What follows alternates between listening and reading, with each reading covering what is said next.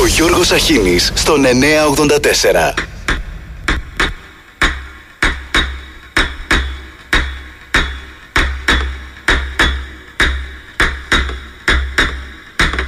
Όπως χόρευαν οι μόρτες στα παλιά, στα παλιά τα καπηλιά με τη μαχαίρα στα δόντια έτσι γίνεται, έτσι γίνεται η δουλειά όσοι κάνουνε τις κότες να μην έχουν πληρωμή κι όσοι πίσω από τις πόρτες δούλεψαν την παρακμή. Ρε παιδιά το ίσο Ίσα και ίσα και τη μαχαιριά. Άλλο τι να πω Δομήσω που μας, έ, που μας έφαγε σκουριά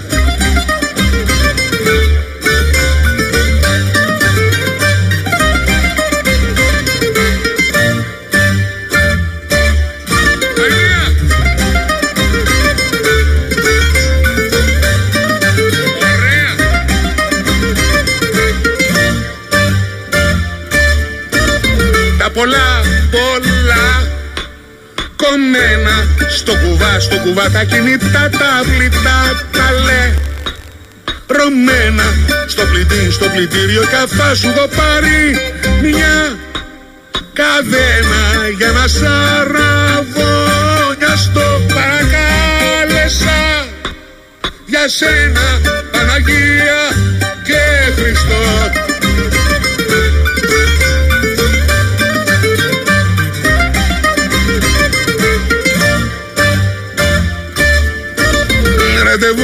ραντεβού στο λυκείο για να μπουν, για να μπουν υπογραφέ είναι η αγάπη το λαχείο.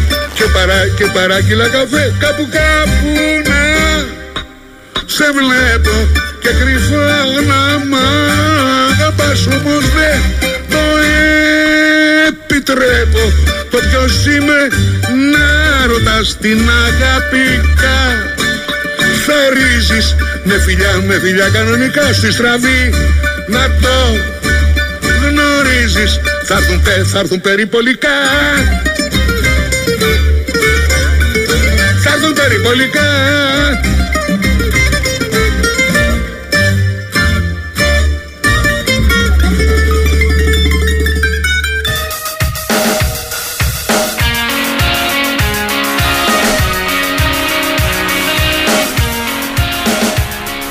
Καλημέρα, καλημέρα και χρόνια πολλά στο στράτο, τη στρατούλα, τον Ορέστη, τον Ευγένιο.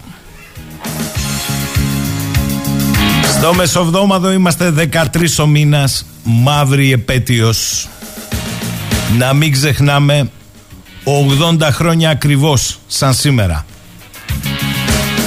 Καλάβρητα, Ρογή, Κερπινή, Άνω Ζαχλωρού, Κάτω Ζαχλωρού, Σούβαρδο, Βραχνή, Αγία Κυριακή, Αυλές, Βυσοκά, Φτέρι, Κλαπατσούνα, Πυργάκι, Βάλτσα, Μελίσια, Μονίο Μπλου, Λαπαναγή, Μάζι, Μαζέικα, Παγκράτη, Μορόχοβα, Δερβινή, Βάλτος, Πλανητέρο, Καλύβια, Μονή Μεγάλου Σπηλαίου, Μονή Αγίας Λάβρας.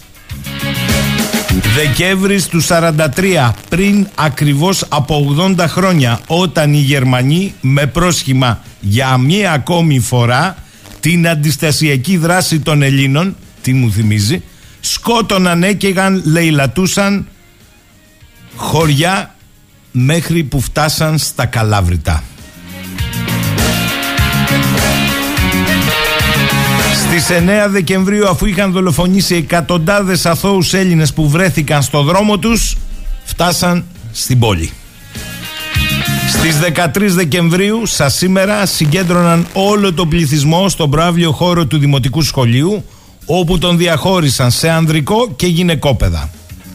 Στη συνέχεια γυναικόπαιδα και ηλικιωμένοι κρατήθηκαν στο εσωτερικό του σχολείου ενώ όλοι οι άρενες από 13 ετών και πάνω οδηγήθηκαν στη ράχη του καπί. Μια τοποθεσία επιλεγμένη καθώς ήταν αμφιθεατρική και επικλινής και στην οποία δύσκολα θα γλίτωνε κανείς από τα πυρά. Τα καλάβρητα την ίδια ώρα καίγονταν. Εκεί οι Γερμανοί εκτέλεσαν τους άνδρες και τα παιδιά σκοτώνοντας περίπου 500 κάτι τις νεότερες εκτιμήσεις. Άλλες εκτιμήσεις μιλούν για 600 ή 700 άτομα. Και μόλις 13 ανάμεσα στους νεκρούς κατάφεραν να γλιτώσουν. Ένα ακόμη έγκλημα που δεν πληρώθηκε ποτέ. Καλημέρα, καλημέρα. Υπάρχει μια μαντινάδα του σοφού λαού στην Κρήτη που τα λέει όλα. Καιρός σου κάνει και λιχνάς. Για δες καιρός απούνε. Μα δά γυρίσει και ο Βοριάς και θα λογαριαστούμε.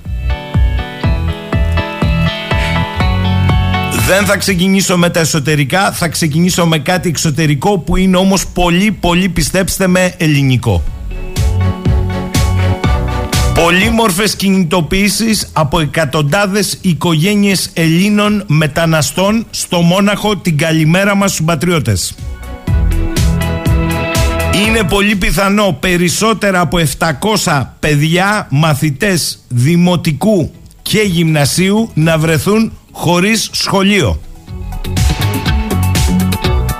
Στο κτηριακό συγκρότημα στο Μόναχο Φράιμαν στο οποίο στεγάζονται το τέταρτο δημοτικό σχολείο Αριστοτέλης στο όνομα και το πρώτο γυμνάσιο Μονάχου. Κινδυνεύουν να μείνουν στο δρόμο 700 παιδόπουλα καθώς δεν υπάρχει συμφωνία για τη μακροχρόνια εκμίσθωση του συγκροτήματος ανάμεσα στο ελληνικό κράτος και τον ιδιοκτήτη. Εκεί, λέει και η Δόμνα, θα τα συγχωνεύσουμε να πάνε από το Μόναχο που θέτε, στην Ιρεβέργη, με τα πόδια. Τα Συμβούλια Γονέων Ελληνόγνωσης Εκπαίδευσης Μονάχου Τη Δευτέρα πραγματοποίησαν μία ακόμη κινητοποίηση μπροστά στο σχολικό συγκρότημα. Η ελληνόγνωση εκπαίδευση Ελληνόγλωση εκπαίδευση στο Μόναχο αντιμετωπίζει για μια ακόμη φορά πρόβλημα μεγάλων διαστάσεων που συνδέεται με τη στέγαση και το πιθανό κλείσιμο δύο ακόμη σχολείων. Α, Υπουργείο Παιδείας, ε, της κυβερνοπληροφορίας και των ηλεκτρονικών διαδραστικών πινάκων.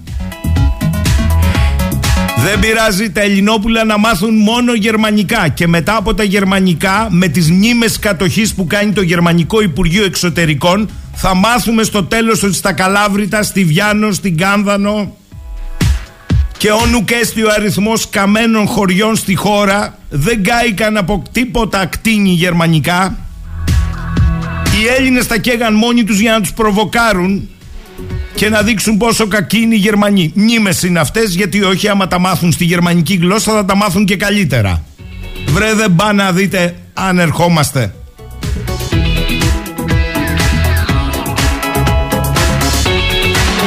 Με ειδικές συμβάσεις αναγκάζουν σούπερ μάρκετ τους παραγωγούς προϊόντων να επιστρέφουν ως έκπτωση μέρος της χρέωσης. Αυτή είναι η τελευταία πατέντα των υπερκερδών. Κατά τα άλλα, η κυβέρνηση μοιράζει δελτία τύπου ότι έπεσε ο πληθωρισμός στα τρόφιμα. Άντε μπες μέσα στο σούπερ μάρκετ να ψωνίσεις. Δυο μέτρα και δυο σταθμά.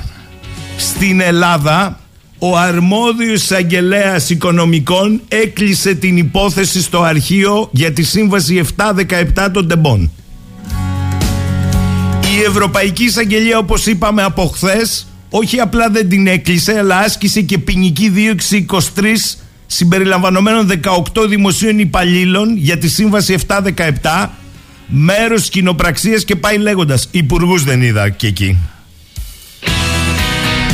Και χθες το βράδυ στο Σύνταγμα, για όσους νομίζουν ότι πέρασε στον Ντούκου η επισήμως 57 νεκροί του εγκλήματος των τεμπών, μάλλον θα πρέπει να ξύνονται διότι ο κόσμος έχει θέληση. Πες μου πώς γίνεται αλλιώς το δικαστικό σύστημα στη χώρα και αλλιώς στις Βρυξέλλες, εκτός αν είναι καμπανάκι από τις Βρυξέλλες, ότι πλέον η χώρα έχει μπει στο μικροσκόπιο των δικαστικών ερευνών και η πρώτη είναι η κραυγαλαία, το έγκλημα των τεμπών έρχονται κι άλλες. Βαστάτε. Εν τω μεταξύ, άλλη υπόθεση που πήγε να περάσει στον Ντούκου φαίνεται ότι δεν θα περάσει. Το φιάσκο της επιχείρησης στη Λιβύη που στήχει στη ζωή πέντε ανθρώπων, τριών στρατιωτικών και δύο πολιτών.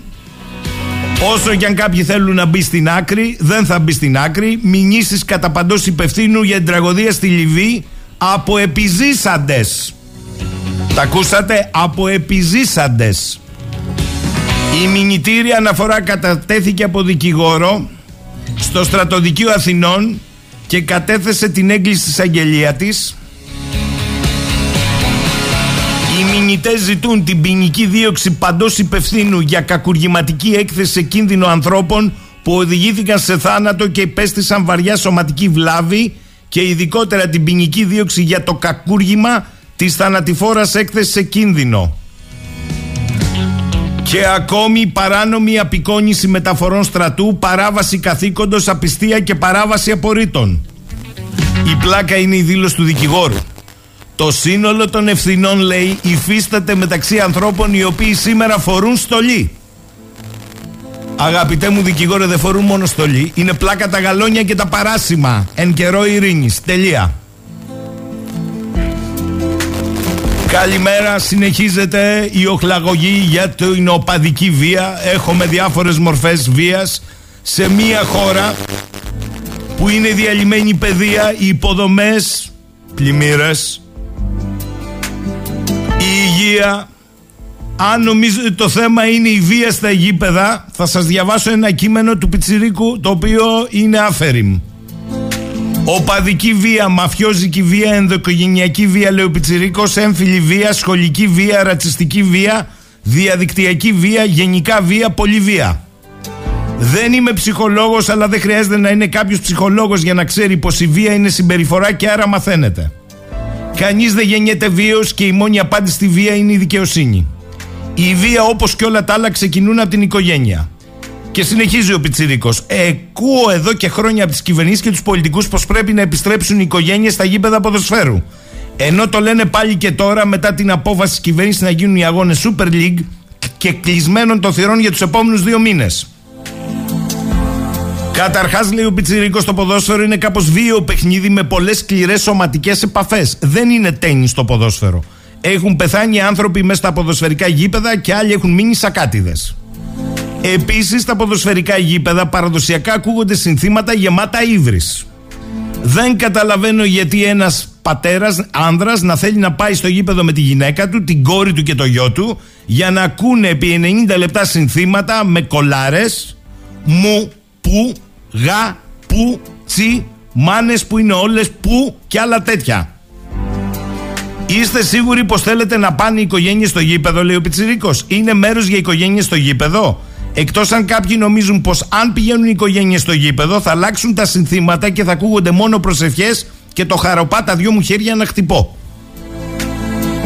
Το λένε δε το να επιστρέψουν οι οικογένειες στο γήπεδο, λες και αυτό είναι ένδειξη πολιτισμού. Λες και το γήπεδο είναι θέατρο ή βιβλιοθήκη και όχι ένας χώρος που 22 πλούσιοι με κοντά παντελονάκια κυνηγάνε μια μπάλα και κλωτσιούνται αναμεταξύ τους, ενώ χιλιάδες άλλοι κάνουν σαν σχιζοφρενείς στις κερκίδες την ίδια ώρα που οι μαφιόζοι ιδιοκτήτες των ομάδων τρίβουν τα χέρια τους επειδή τα χάπατα δεν παίρνουν χαμπάρι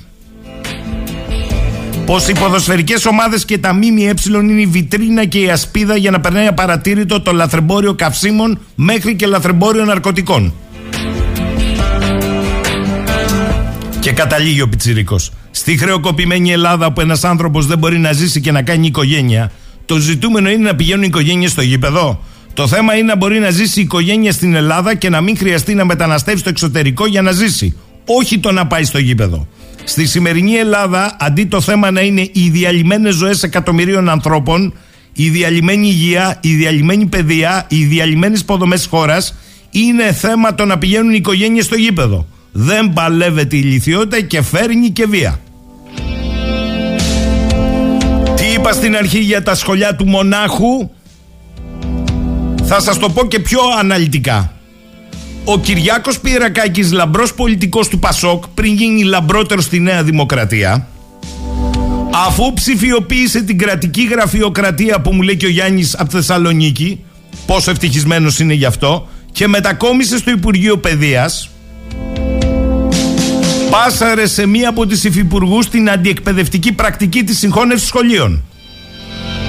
Ε, από εκείνη τη στιγμή η Ειρήνη Αγαπηδάκη έχασε τα πρωτεία. Η νέα βασίλισσα της αντικοινωνικής αναισθησίας ονομάζεται Δόμνα. Η υφυπουργός Παιδείας και δεν είναι καθόλου ηλίθια. Αντίθετα έχει πολύ καλό βιογραφικό. Απλά θεωρεί ηλίθιους τους άλλους. Αφού αποφάσισε να καταργήσει στην Ανατολική Θεσσαλονίκη τρία σχολεία δια της συγχώνευσης για να φτάνουν πλέον στην τάξη οι μαθητές θα κάνουν δύο χιλιόμετρα ποδαρόδρομο πρωί μεσημέρι με ήλιο, με βροχή, με καύσωνα και κρύο σε αστικό ιστό χωρίς καν πεζοδρόμια. Από μια άποψη για την απόσταση, το είπα και χθες. Την υποσαχάρια Αφρική μαθητές κάνουν και 10 χιλιόμετρα. Για να μάθουν γράμματα ώστε να μην έρθουν στην Ευρώπη και ενοχλήσουν άλλες μεγάλες πασιονάριες σαν την κυρία Άννα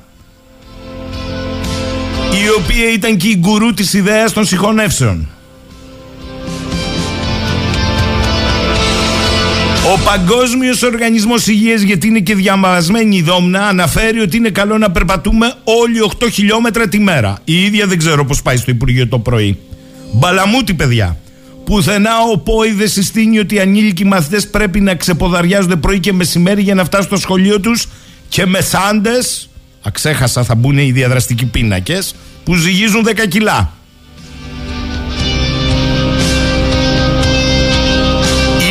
πονηρή όμως υπουργός εκπήρεω, μιλώντας και ως εκπαιδευτικός, επούλησε μούρι. Εγώ ως υπεύθυνη σε αυτό το Υπουργείο σας λέω δεν είναι απαγορευτικό, δεν είναι πρόβλημα. Ίσως να είναι και λύση, παιδιά. Θερίζει παιδική παχυσαρκία.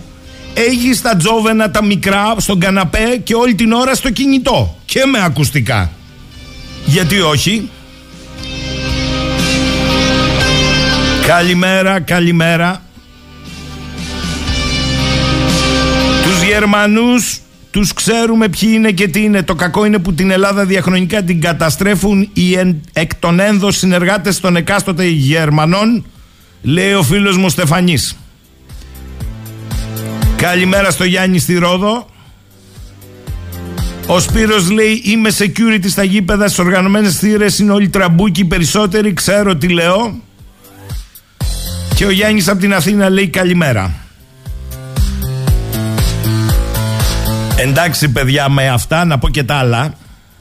Στη λωρίδα της Γάζας Με συγχωρείτε πως αλλιώς να το πεις; Πως, πέστε μου πως αλλιώς να το πεις; 6.500 παιδιά Πως αλλιώς να το πεις δηλαδή Θα πεις 6.500 παιδιά και μετά θα πεις ότι είναι αυτό τι. Διότι αν το πεις λέω εγώ τώρα. Λέω. Δολοφονική πράξη θα σου πει ναι αλλά ξέρεις 7 Οκτωβρίου. Αν το πεις γενοκτονία ναι αλλά στις 7 Οκτωβρίου. Πώς να το πεις, βρε; 6.500 παιδόπουλα Πώς να το πεις; δεν καταπίνεται ρε παιδιά Καλημέρα στο Βαγγέλη που μου λέει ότι η απομονωμένη Τουρκία με τη βοήθεια της Ρωσίας θα κατασκευάσει πυρηνικό εργοστάσιο για τη Λιβύη με 5 νεκρούς και 13 πολυτραυματίες φαίνεται πλέον ότι είχαν άγνοια της αποστολής. Η αποστολή δεν είχε οργανωθεί με ορθό τρόπο. Τι είχε οργανωθεί; Για τα πυρηνικά, Βαγγέλη, σε βρίσκω λίγο προετοίμαστο. Τι θα κατασκευάσει; Κατασκεύασε. Αδειοδότησε χθε η Τουρκία τον πρώτο πάροχο. Πάροχο. Ο οποίος τώρα θέλει ένα με ένα μισή μήνα για να αρχίσει να λειτουργεί. Τι δεν καταλάβαμε. Αλήθεια παρεπιπτόντος Εκείνες οι μαχητικές πράσινες οικολογικές οργανώσεις στην Ανατολική Μεσόγειο που άμα πεις τίποτε για εξόριξη φυσικού αερίου, φυσικού αερίου θα πάθουν κάτι τα δελφινάκια πούντες με τη λειτουργία πυρηνικού εργοστασίου πούντες τόσο μονόπατες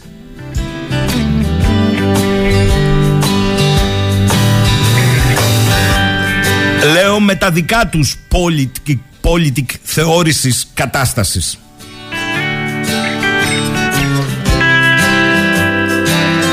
Καλημέρα σε όλες και όλους, καλημέρα.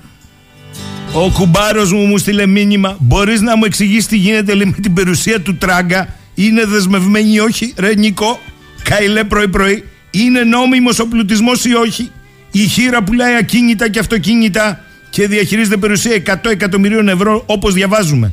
Άρα της ανήκουν όλα αυτά. Μπορεί να το κάνει αυτό. Κουμπάρε, τα λεφτά είναι έξω. Και μπορεί να τα κάνει ό,τι θέλει, δεν είναι μέσα. Θέλεις να σου πω όλοι αυτοί που τα βγάλαν με τη λίστα Λαγκάρντ Παρεπιπτόντως το στικάκι χάθηκε, παράπεσε, κουτσουρεύτηκε. Πόσο την πλήρωσαν στο μάρμαρο.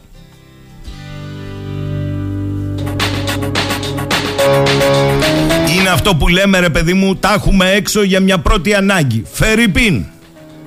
Μπατριώτες στο εσωτερικό, στο πρώτο μπαμ, πήρα το αεροπλάνο και έφυγα εκεί που έχω επενδύσει ή που έχω αποθέσει τα μπικικίνια. Τι δεν κατάλαβες κουμπάρε μου; Κάτσε εδώ εσύ και πήλωθε και περίμενε μπας και έρθει κανένα πρόγραμμα αναπτυξιακό να τα βγάλεις πέρα ως ελεύθερος επαγγελματίας. Καλημέρα σε όλους. Πάμε με τραγούδι για το πρώτο διάλειμμα. Σε γιορτινό αγωνίσμα παίζατε τις αμάδες και δεν καταδεχόσασταν το κομικό παιδί Μα τώρα στον αγώνα νικούνε οι καρβουνάδες που έχουν στη μεριά τους τον ίδιο το πίτι.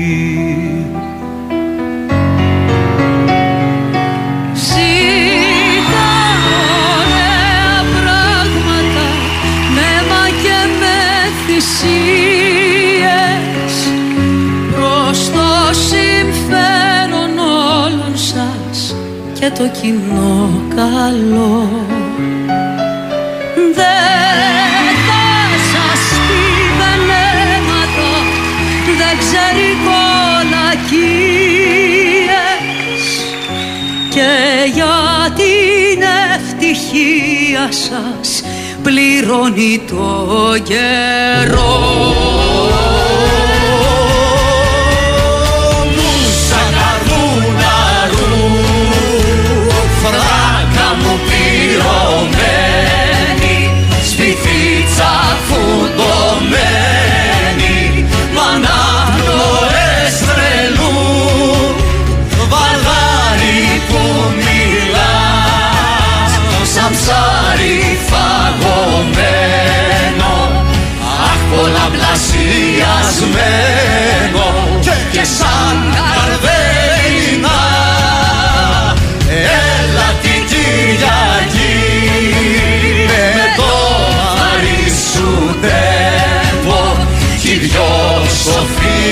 Σοφία βέμπο Ακούγαμε εκεί Ποιος μας γυροκομεί τη σήμερον ημέρα Ξυστιέρα, καρβουνιέρα, νούσα Δεκεμβριανή Πολέμησα καιρό σε όλα τα πεδία και με τυφλή μανία ξέσκιζα τον εχθρό. Τώρα μας χειρουργεί μια αλήθωρη νεολαία, μια τσογλανοπαρέα που μας κάνει κριτική.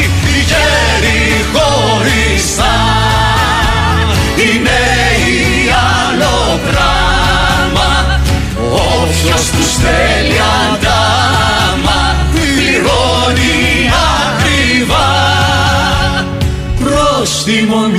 ζωή Στη κλεψίδρα και στα εφετεία Είναι μια κοροϊδία σκιά του δικαστή. Γεια σας μωρέ κοπέλα. 10 και 32, ο φίλος μας ο Σπύρος, χρόνια πολλά για χθες. Σπύρο, λέει καλημέρα. Μπορείτε να μου πείτε να ρωτήσετε, λέει κάποιο καλεσμένο, αν ήταν τυφλή δικαιοσύνη και όχι να κλείνει τα μάτια, δεν έπρεπε να συλλάβει χθες αυτούς τους δύο υπουργάρες που πήγαν 180 ονόματα χούλιγκαν με την αιτιολογία ότι τα κρατούσαν τέσσερα χρόνια στα συρτάρια τους. Ναι, γιατί εσύ Σπύρο δεν κατάλαβες ότι όλα είναι επικοινωνιακή διαχείριση. Η Μαρία είναι γονέας από το Μόναχο. Θα την παρακαλούσα, αν μπορεί και αύριο το πρωί να βγει. Λέει πράγματι έτσι είναι. Κινδυνεύουν 700 παιδιά και όχι μόνο να μείνουν στο δρόμο συνεπία το ότι η ελληνική πολιτεία δεν φρόντισε να τα βρει με το μισθωτή το χώρου που συστεγάζονται δημοτικό γυμνάσιο ελληνόφωνα και ελληνόφωνα τμήματα για ενήλικες. Δεν πειράζει μαράκι, το είπα στην αρχή σήμερα που είναι των Καλαβρίτων, το ολοκαύτωμα, το σφαγείο, ένα από τα χειρότερα εγκλήματα του Δευτέρου Παγκοσμίου Πολέμου της Γερμανίας. Δεν πειράζει, τα μάθετε γερμανικά, θα μάθετε την ιστορία γερμανικά δεν μας χρωστάνε τίποτα και υποτικά που έλεγε και ο κύριος Ρίχτερ συμπεριφέρθηκαν σε περιοχές όπως τα Καλάβρητα ή η Κρήτη Απλά μωρέ τους τσάτιζε ότι είχαμε λίγο αντίσταση εδώ και αυτό κάπως έπρεπε με ένα παραδειγματισμό να το καταλάβουμε. Και μακελεύαν και καίγαν χωριά σε όλη τη χώρα. Τα να είναι μόνο αυτά από το Υπουργείο Παιδείας. Εδώ χθες περί χαρής, ο Υπουργός Ναυτιλίας μας είπε ότι έχει κοινό πρόγραμμα με το Υπουργείο Παιδείας. Παιδιά δεν παλεύονται οι άνθρωποι. Δεν παλεύονται. Θα φτιάξουν σχολή, λέει, καραβομαραγκών. Διότι κατάλαβαν από το 1991 που επιδοτούσε η Ευρωπαϊκή Ένωση ΕΟΚ ε, να σπάνε και να καταστρέφουν τα ξύλινα, τα καΐκια με επιδότηση αδρή, χοντρή διαπίστωσαν ότι έχουν μείνει παραελάχιστα περίπου 500 και πάνω από 10.000 έχουν καταστραφεί. Σοπάτε ρε παιδιά, αλήθεια. Εσείς ρίχνατε πρόστιμα αν δεν τα κατάστρεφαν και τους λέγατε πάρτε επιδότηση από το 91. Θα κάνουμε λέει σχολή καραβομαραγκών και θα κάνουμε εκπαιδευτική δομή ξυλοναυπηγικής τώρα που δεν έμεινε κολυμπηθρόξυλο. Εδώ καταστρέψαμε μια παράδοση 2.500 ετών μέσα σε λίγα χρόνια και θυμηθήκαμε ναι τη 2023 να σας πω ότι και τα καρνάγια πόσα λειτουργούν πιστεύετε σε όλη τη χώρα; 60, 60 και αυτά ακόμη παράνομα λέει ήταν πάνω στον Αιγιαλό. Τώρα δεν έχει σημασία αν τα καρνάγια αυτά ήταν από αρχαιοτά των χρόνων. Εμείς αφού θέλαμε να το κλείσουμε το κλείσαμε το μαγαζί. Δεν έχει σώμο η χώρα δεν έχει δεν έχει καμία κουλτούρα σε τίποτα και εκ των υστέρων κάνει κινήσεις επικοινωνιακές απλά και μόνο για να λέει ότι κάτι έκαμε. Μου λέει ο Μπαρμπαστέργιος εδώ, ο α, εργαζόμενος σε Καρνάγιο μου λέει Γιώργη κάλια αργά παρά ποτέ, μπας και σωθεί τίποτα. Είμαστε η πιο ξεφτυλισμένη χώρα με τη μακραίωνη ναυτική παράδοση. Παραδώσαμε σε αποκαίδια και ξυλίκια αν σου πω λέει τι καΐκια θα σε πάρει το μαύρο δάκρυ.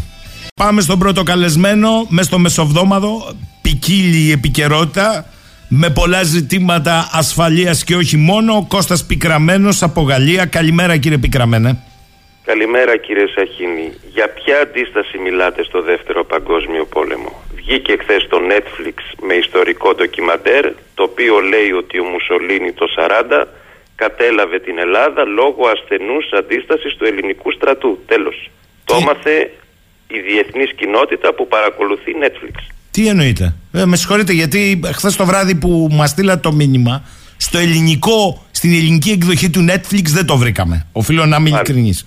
Λοιπόν, Εσείς που το βρήκατε; Στη, νομίζω ότι τις επόμενες εβδομάδες θα έρθει και στο ελληνικό. Έχει βγει μια υπερπαραγωγή η οποία είναι 8 επεισόδια η οποία αποτυπώνει εικόνες της εποχής έχρωμες πλέον με αν θέλετε μια πολύ σωστή περιεκτική περιγραφή. Στο πρώτο λοιπόν επεισόδιο, 42ο λεπτό, ο Ιταλικός στρατός από την Αλβανία επιτίθεται στην Ελλάδα και την καταλαμβάνει μέσα σε ελάχιστες μέρες λόγω ασθενούς αντίστασης των Ελλήνων με αγγλικούς υπότιτλους σύντομα και στις ελληνικές οθόνες.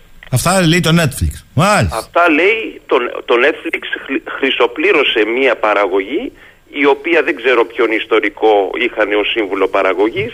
Αυτά αποτυπώνονται μέσα σε 5-6 δευτερόλεπτα και καταλαβαίνει τώρα ο ανίδεος ανιστόρητος ότι η Ελλάδα καν δεν είχε συμμετοχή στο δεύτερο παγκόσμιο πόλεμο. Πόσο μάλλον για, ελληνο, για ελληνοϊταλικό πόλεμο. Σιγά πόσο... το έχουν πάρει χαμπάρι σε Υπουργεία Παιδείας Υπουργεία Εξωτερικών και δεν ξέρω εγώ τι. Ε, είναι εντυπωσιακό αυτό που λέτε κύριε Πικραμένε. Ξαναγράφετε ιστορία. Εδώ κλείνουν σχολεία στο Μόναχο, ελληνόφωνα. Τι μου λέτε τώρα; Ναι, αλλά θέλουμε αυτοί τώρα εκεί στο Μόναχο που διαμαρτύρονται τον Ιούνιο να μας ψηφίσουν με την ε, επιστολική ψήφο γιατί έχουμε ευρωεκλογές.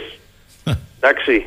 Λοιπόν, λοιπόν, και, και έχουμε και τον Κασελάκη, ο οποίος ξεκινάει World Tour, παγκόσμια πλέον ε, από τη είδα περιοδία, ε, το οποίο κόστος της περιοδίας αυτής καλύπτεται μέσω ΣΥΡΙΖΑ, ο οποίος ΣΥΡΙΖΑ όπως και όλα τα κόμματα χρηματοδοτούνται από την κρατική επιχορήγηση. Καλά, αυτό, τα κορόιδα. αυτό το λέτε εσείς, εγώ δεν το ξέρω πώς θα κινηθούν, με συγχωρείτε ε, και θέλω να σας πω ότι... αν τα πληρώσει ο ίδιος, ναι, ναι, ε, ε, θέλω να σας πω ότι εδώ υπάρχουν κόμματα με άλλο αφημί που χρωστάνε τις Μιχαλούς. Α, καλά, και Μάλιστα. αυτό. Απλώς το είδα εχθές και λέω κάτσε να το πω μια Καλά κάνετε, καλά κάνετε. Λοιπόν κύριε Πικραμένα, είναι ποικίλη επικαιρότητα, αλλά θα ξεκινήσω από. Ο γάμος γίνεται. Ναι, ναι.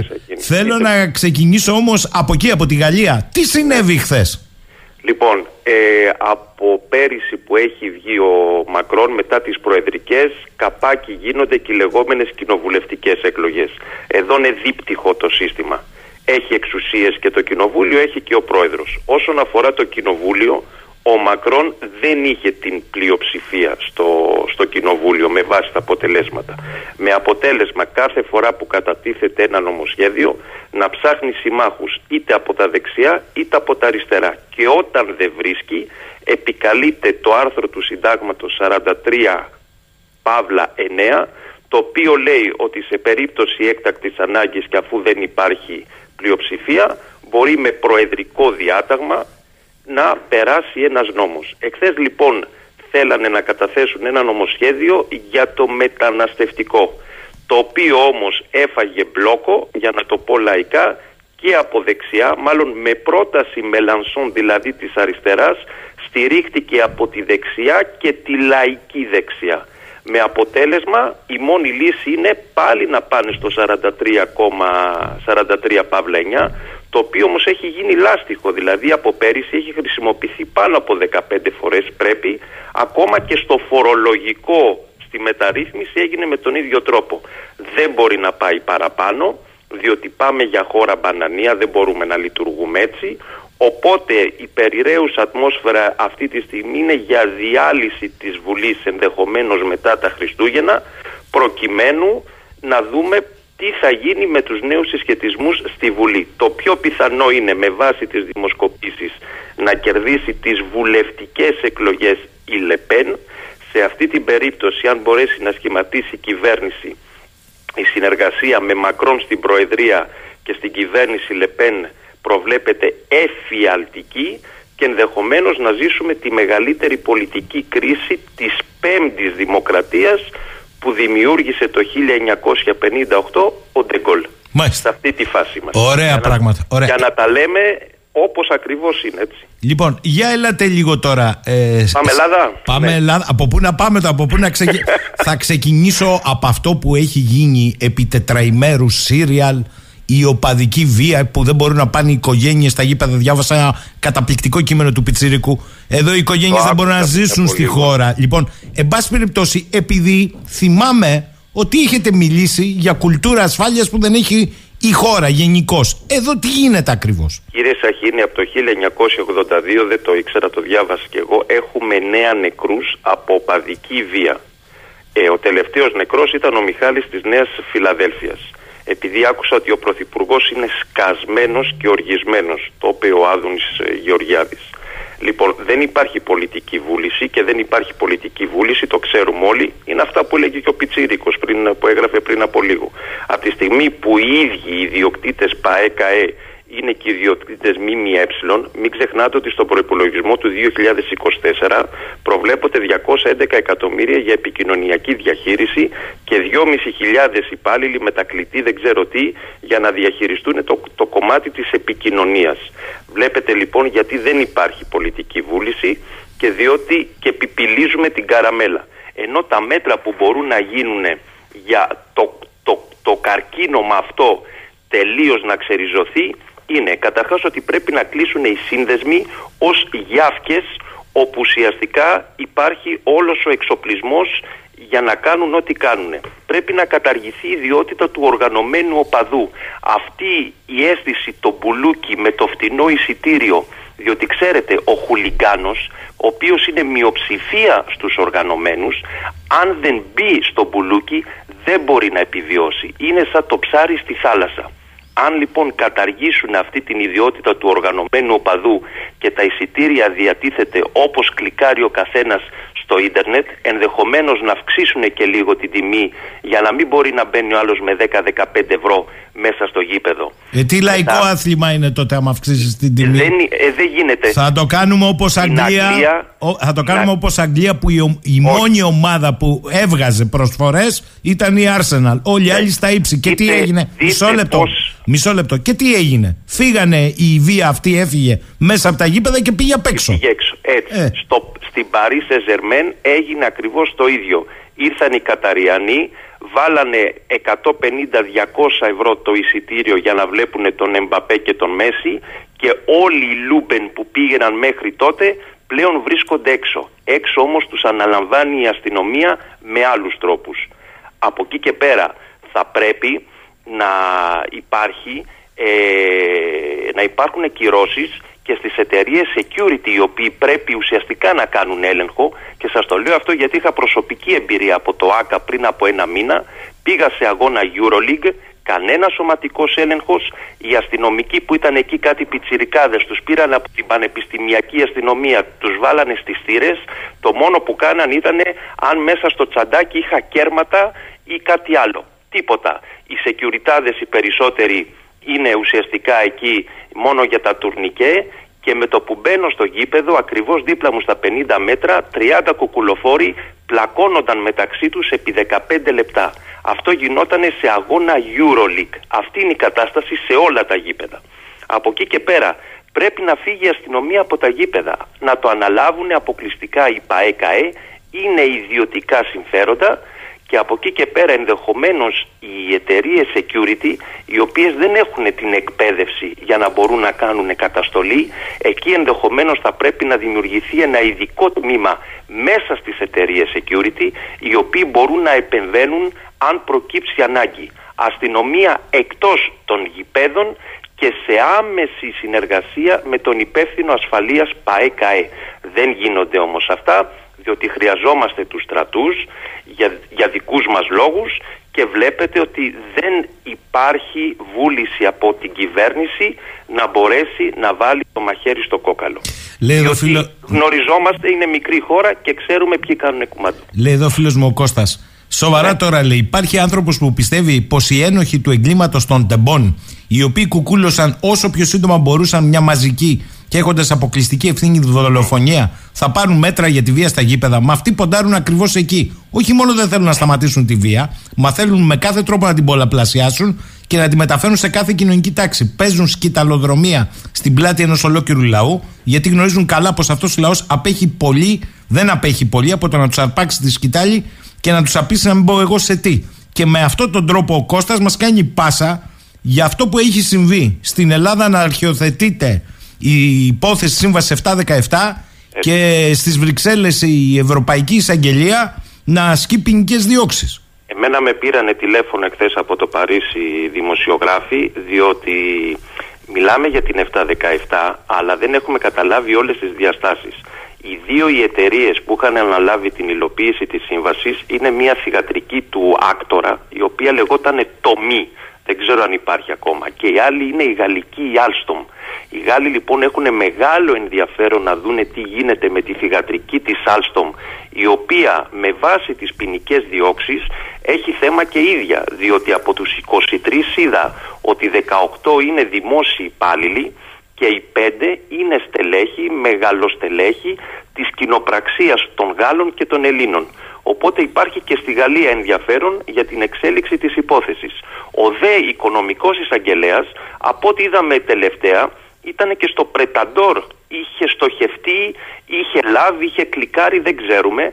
Άρα λοιπόν κάποιοι είχαν μεγάλο ενδιαφέρον να παρακολουθούν και τις ενέργειες του ίδιου όσον αφορά τη δίωξη του οικονομικού εγκλήματος στην Ελλάδα. Αν το μαζέψετε όλο αυτό κύριε Σαχίνη είναι τραγελαφικό. Δηλαδή αυτοί που παρακολουθούν τον ε, εισαγγελέα θέλουν να δούνε αν θα αρχιοθετήσει ή δεν θα αρχιοθετήσει διάφορες υποθέσεις. Η 717 είναι μία εξ αυτών. Αρχιοθετήθηκε αυτή, αλλά πείτε μου κάτι. Ναι. Όλα αυτά ε, δημόσιοι υπάλληλοι, κοινοπραξίες που σπάγαν μεταξύ τους τα έργα και τα κάναν πάσες και τα ναι. λοιπά. Συγγνώμη, δεν χρειαζόντουσαν να έχουν πρωτίστως μία πολιτική απόφαση. Δεν τα κάναν στον αέρα. Εδώ πολιτικοί δεν υπάρχουν πουθενά. Κοιτάξτε, αυτό που φαίνεται είναι ότι ο ΟΣΕ με την Εργοσέ ήταν ένα κράτος εν κράτη που ακόμα και το ίδιο το Υπουργείο Υποδομών με την έννοια ότι ξέρετε οι γραφειοκρατίες μένουν, οι κυβερνήσεις αλλάζουν κάνανε παιχνίδι μόνοι τους. Δηλαδή δεν είναι τυχαίο ότι η εταιρεία διαχείρισης του ΕΣΠΑ στελέχη, πέντε στελέχη είδα από την εταιρεία διαχείρισης του ΕΣΠΑ που αφορούσε τους, τις υποδομές αυτή τη στιγμή διώκονται. Είναι μέσα στους 23 ε, του κατηγορητηρίου. Που σημαίνει ναι υπάρχει και πολιτική ευθύνη αλλά αυτό που βλέπουμε είναι ότι κάποια στιγμή είναι αυτό που λέμε το κράτος εν κράτη. Δηλαδή η, η γραφειοκρατία των Υπουργείων και τα στελέχη διοικήσεις της, της Εργοσέ κάνανε παιχνίδι μόνοι τους και ενδεχομένως και οι πολιτικοί ε, στρίβανε, πώς το λένε, κλείνανε τα μάτια, δεν γνωρίζανε το, το αντικείμενο, δεν θέλανε να ξύσουν πληγές, αλλά φαίνεται που, από πού ξεκινάει το σαράκι. Και το σαράκι είναι αυτό που λέμε το βαθύ κράτος, η γραφειοκρατία. Μάλιστα. Ε, φεύγω από αυτό το θέμα και θέλω να έρθουμε λιγάκι στα ελληνοτουρκικά αλλά και ε, την Κύπρο, κύριε. Έχει Κύπρο, έχει Γάζα, έχει ελληνοτουρκικά, θα έχει. Κλείσω με Γάζα. Θα κλείσω με Γάζα, αλλά για πείτε μου λίγο για τα ελληνοτουρκικά. Ε, στα ελληνοτουρκικά είμαστε στη φάση που περιέγραψε και χθες ο, ο Κώστας ο, ο Γρίβας. Ε, αυτή τη στιγμή ο Ερντογάν η επόμενη αν θέλετε ε, πρόκληση για αυτόν είναι ο Μάρτιος του 2024 γιατί έχουν τις δημοτικές και περιφερειακές εκλογές. Και να σας δώσω μια πληροφορία που ελάχιστοι το έχουν παρακολουθήσει. Το Μάρτιο του 2024 κλείνουν 100 χρόνια από την κατάργηση του Χαλιφάτου. Είναι πολύ μεγάλη υπόθεση για όσους ασχολούνται με το, με το Ισλάμ. Ε, το Μάρτιο λοιπόν του 24 όλος τυχαίως έχουμε τις εκλογές για το Δήμο της Κωνσταντινούπολης. Έχει ορκιστεί ο Ερντογάν ως άλλος πορθητής να πάρει το Δήμο της Κωνσταντινούπολης από τον Ιμάμογλου. Οπότε αυτή τη στιγμή όλες οι προτεραιότητες του Ερντογάν είναι άγκυρα και Κωνσταντινούπολη που ελέγχονται από τους κεμαλιστές να τις πάρει πίσω στις εκλογές του, α, του Μαρτίου. Αυτό όσον αφορά την εσωτερική πολιτική σκηνή. Από εκεί και πέρα το έχουμε πει. Ό,τι έγινε την προηγούμενη εβδομάδα ήταν ένα προϊόν marketing για να μπορέσει να το πουλήσει σε Αμερικανούς, βλέπε F-16 και Ευρωπαίους βλέπε επιδοτήσεις για τους Σύρους πρόσφυγες, βλέπε για τη βίζα, ε, βλέπε για την αναβίωση όπως λένε των ενταξιακών διαπραγματεύσεων της Τουρκίας. Δεν είχε να κάνει με την Ελλάδα. Δεν υπάρχει Ελλάδα για τους, ε, για τους νεοθωμανούς, το είπε χθες και ο Κώστας ο Γρίβας. Ε, παίζουμε με τους ηθαγενείς στην Ελλάδα για να πουλήσουμε εκδούλευση σε Ευρωπαίους και Αμερικανούς. Αυτό το πράγμα γίνεται και μην ξεχνάτε ότι και οι διακλαδικές ασκήσεις θα γίνουν και τα τουρκολιδικά θα παραμείνουν και η γαλάζια πατρίδα και το προξενείο κάνει παιχνίδι πάνω στη Θράκη τα δείξαμε τηλεοπτικά την προηγούμενη εβδομάδα με πίνακες οπότε ξεχάστε αυτές τις διακηρύξεις φιλίας συνεργασίας είναι στη σφαίρα της εικονικής πραγματικότητας. Ε, ε, επιστρέφω λίγο στο πίσω μου λέει ο Βασίλης αυτό που είπατε για τη security να αναλάβουν οι ΠΑΕ με security. Μα λέει κύριε Πικραμένε εδώ οι αρχηγοί των οργανωμένων και κάποιοι ποινικοί δουλεύουν στους ιδιωτικούς security των ΠΑΕ. Όλοι το ξέρουν αυτό. Τι ε, νομίζετε, λέει, ότι γίνεται κάθε φορά; Ξέρω. Μα γι' αυτό προτείνω, γι αυτό προτείνω να αλλάξει ο νόμος και να υπάρχει αφαίρεση άδειας λειτουργίας εταιρεών security από τη στιγμή που ασκούν πλημελώς το, το καθήκον τους.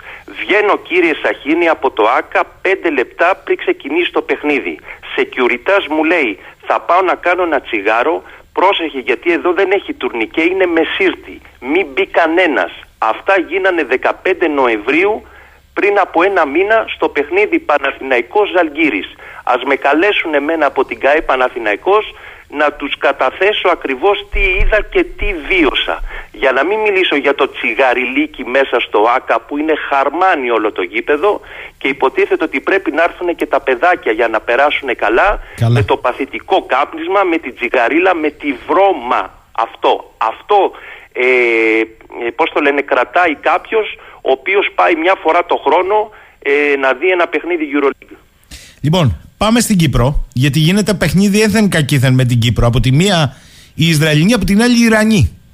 Λοιπόν, ε, στην Κύπρο είναι πολύ ενδιαφέρουσα η κατάσταση, διότι μέχρι τώρα ε, το ένα είναι το Κυπριακό που ασχολούμαστε 50 χρόνια τώρα. Το δεύτερο είναι βρετανικές βάσεις και όλο το παιχνίδι που γίνεται με μεταφορά υλικού στο Ισραήλ και τη συλλογή πληροφοριών από τα, από τα ραντάρ που έχουν. Το τρίτο είναι αυτό το, ο υπόγειος πόλεμος μεταξύ Ιράν και Ισραήλ με στοχευμένες δολοφονίες Ισραηλινών στα λεγόμενα ελεύθερα εδάφη, δηλαδή στην, ε, στην Κυπριακή Δημοκρατία. Το τέταρτο είναι η παρουσία των Ισραηλινών τα τελευταία χρόνια στην Κυπριακή Δημοκρατία. Μέσα από αυτή την υπόθεση προέκυψε και το Πρεταντόρ που μας ήρθε από την Κύπρο. Το πέμπτο λοιπόν που έχει βγει τώρα και ουσιαστικά έχει δημιουργήσει μεγάλη αναστάτωση και στα κατεχόμενα αλλά και στην Τουρκία. Είναι κύριε Σαχίνη η παρουσία, ακούστε γιατί έχω τα νούμερα. Οι Τούρκοι λένε ότι αυτή τη στιγμή στα κατεχόμενα ζουν 350.000 άτομα στις 350.000 είναι οι Τουρκοκύπροι και είναι και οι έπικοι είτε έχουν πάρει την ε, υπηκότητα την τουρκοκυπριακή είτε όχι. Έλα όμως που στις 350.000 μέσα βρίσκονται και 35.000 Εβραίοι οι οποίοι δεν έχουν Ισραηλινή ηθαγένεια, έχουν Ουκρανική, Ρωσική, Ιρανική, Αγγλική οι οποίοι έχουν καταφτάσει τα τελευταία 3-4 χρόνια 30.000 Ακούστε, ακούστε τα νούμερα, τα λέμε, είναι αποκλειστικές πληροφορίες αυτή τη στιγμή. 35.000 αυτή τη στιγμή Εβραίοι βρίσκονται ανατολικά της Κερίνιας, βρίσκονται στο Τρίκομο. Το Τρίκομο για όσους είναι από την Κύπρο είναι μεταξύ Αμοχώστου και Μπογάζη, εκεί που θα φτιάξουν το, το ναύσταθμο. Και υπάρχει και μια άλλη περιοχή από την πάνω τη μεριά, η οποία μάλλον λέγεται Ακαθού. Αυτά λοιπόν προς την Καρπασία μεριά. Εκεί λοιπόν έχουν δημιουργηθεί οι ε, σιωνιστικοί τους λένε εβραϊκοί επικισμοί είναι πόλεις στις οποίες δεν υπάρχουν ούτε Τουρκοκύπροι. Έχουν λοιπόν ανεγερθεί ε, πολυκατοικίες των 15 και 20 ορόφων, μιλάμε για νεόπτα, έχουν βγει στην εφημερίδα Σαμπάχ αυτές οι φωτογραφίες και από ό,τι φαίνεται εμπλέκεται ο Γενικός Γραμματέας του Κόμματος Εθνικής Ενότητας του Τατάρ μαζί με δικηγόρους οι οποίοι έχουν κάνει όλη τη δουλειά. Τι σημαίνει αυτό; Ότι από τη στιγμή που αγοράζεις ένα διαμερισματάκι των 40-50 τετραγωνικών αυτόματα παίρνεις την τουρκοκυπριακή ηθαγένεια ή παίρνεις τη βίζα μόνιμης εγκατάστασης. Έστειλα λοιπόν η ΜΙΤ πριν από δύο εβδομάδες ένα γνωστό σε σημασμένο εντός εισαγωγικών δημοσιογράφο, σε σημασμένο με την έννοια ότι δουλεύει για τη ΜΙΤ και έκανε ρεπορτάζ στις συγκεκριμένες περιοχές και πήγανε και στον Τατάρ και στον Πρωθυπουργό τον Τουρκοκύπριο για να δούνε τι γίνεται. Και τώρα υποτίθεται ότι θα φτιάξουν νομοσχέδιο για να φρενάρουν αυτή την κατάσταση. Μιλάμε για δισεκατομμύρια σε μπίζνα εμπλέκονται δικηγόροι Τουρκοκύπροι και ανώτερα στελέχη του κυβερνώντος κόμματος στα κατεχόμενα. Και την ίδια ώρα κύριε Πικραμένη για να καταλάβουμε Άρα, διευκολύνουν... Εβραίοι από εκεί ναι, ναι. διαφόρων ε, διαβατηρίων οι Ισραηλινοί από τη δική μας τη μεριά κυρίως Λάρνακα και Λεμεσό. Και εκεί εμπλέκονται οι Ιρανοί που έρχονται στα κατεχόμενα; Λοιπόν, οι Ιρανοί δε όσον αφορά ε, τα χτυπήματά τους σε Ισραηλινούς περνάνε μέσα από Τουρκία διότι στην Τουρκία βρίσκεται η λογιστική βάση. Μην ξεχνάτε εκεί είναι και η Ιρανική πρεσβεία και όλα τα δίκτυα και από εκεί και πέρα έρχονται στα κατεχόμενα. Έλα όμως που δεν τους ενδιαφέρει να χτυπήσουν αυτούς τους Εβραίους που έχουν έρθει τώρα τα τελευταία χρόνια και μένουν στα κατεχόμενα διότι όλοι αυτοί δεν έχουν Ισραηλινή υπηκότητα. Θέλουν να χτυπήσουν Εβραίους με Ισραηλινά διαβατήρια. Γι' αυτό το λόγο περνάνε την πράσινη γραμμή και έρχονται προς Λευκοσία μεριά. θέατρο επιχειρήσεων έχει μετατραπεί η Κύπρος σταδιακά από την Απορώ αν, αν η Κυπριακή ΚΙΠ πραγματικά έχει ασχοληθεί με αυτό το θέμα. Φανταστείτε ότι αρχίζει και γίνεται θέμα εθνικής ασφάλειας για τα κατεχόμενα η παρουσία 35.000 Εβραίων που έχουν έρθει από το 21 και μετά. Μάλιστα. Πάμε στη Λωρίδα της Γάζας, στο σφαγείο εκεί. Τι γίνεται; Λοιπόν, ε, εχθές πρέπει να ήταν από ό,τι βλέπω και τα Ισραηλινά ΜΜΕ η πλέον αιματηρή ημέρα για τους Ισραηλινούς. Χάσανε πάνω από 10 στρατιώτες σε ε, μια ε, ουσιαστικά παγιδεύουν κτίρια οι μαχητές της Χαμάς με αποτέλεσμα όταν μπαίνουν οι Ισραηλινοί για εκαθάριση να ανατινάζουν τα κτίρια και όταν έρχονται τα ελικόπτερα έρευνας και διάσωσης για να παραλάβουν τους ορούς, εκεί τους χτυπάνε με ελεύθερους ε, σκοπευτές. Εχθές λοιπόν ήταν μια πολύ δύσκολη μέρα με την έννοια ότι χάσανε πάρα, πολύ, πάρα, πάρα, πάρα πολλούς αξιωματικούς από ό,τι βλέπω. Από εκεί και πέρα ο στόχος είναι το άλλο σφαγείο νερό μισό λεπτό, μισό λεπτό κύριε Πικραμένε, μισό λεπτό. Ναι. Δέκα.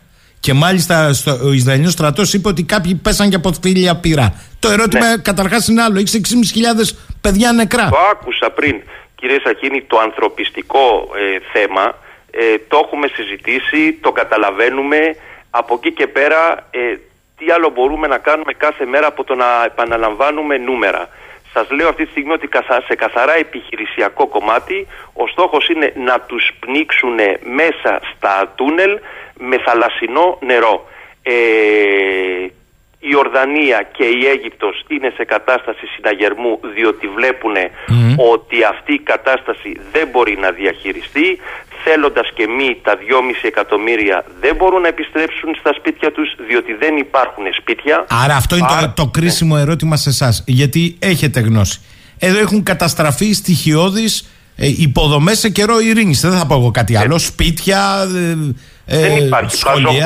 Το είχαμε πει από παλιά. Άρα, θα γίνει και έγινε. Μήπως έτσι ε, συντελείται με έναν τρόπο, άμα θα έρθει και η ανοικοδόμηση, εμέσως πλήρης σαφώς νέα κατάσταση επικισμού και εσείς φευγάτε προς ερήμους Ιορδανίε και Αιγύπτους; Δεν μπορούν να επιστρέψουν στα σπίτια τους, δεν υπάρχει τίποτα. Που σημαίνει ότι η μόνη βιώσιμη λύση αυτή τη στιγμή με την ανοχή, όχι την αποδοχή, την ανοχή της Αιγύπτου είναι απέραντη καταβλισμή στυλ Σουδάν-Ρουάντα όπου αυτοί οι άνθρωποι θα ζουν από τη μεριά της Αιγυπτιακής Ράφας μέχρι, ε, μέχρι να, να ρίξουν λεφτά ε, οι εμμύριδες του κόλπου για να πάμε σε μια γενική ανοικοδόμηση. Ναι. Και αν την Αλλά... ανοικοδόμηση την κάνει το Ισραήλ, δεν θα μπουν και έπικοι.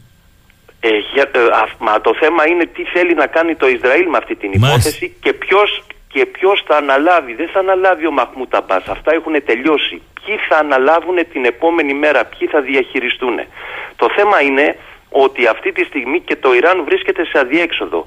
Δεν μπορεί να χάσει, το είχαμε πει εξ αρχής, ούτε την Παλαιστινιακή Ισλαμική Τζιχάτ, ούτε τη Χαμάς, διότι είναι ένας κρίκος στους πέντε που έχει χτίσει επί Σολεϊμανί.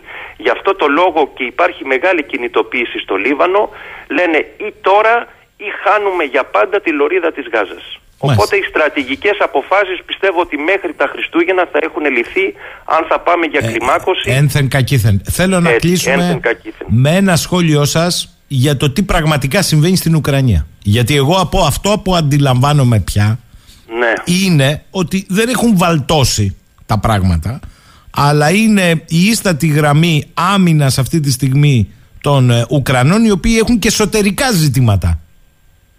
Ναι.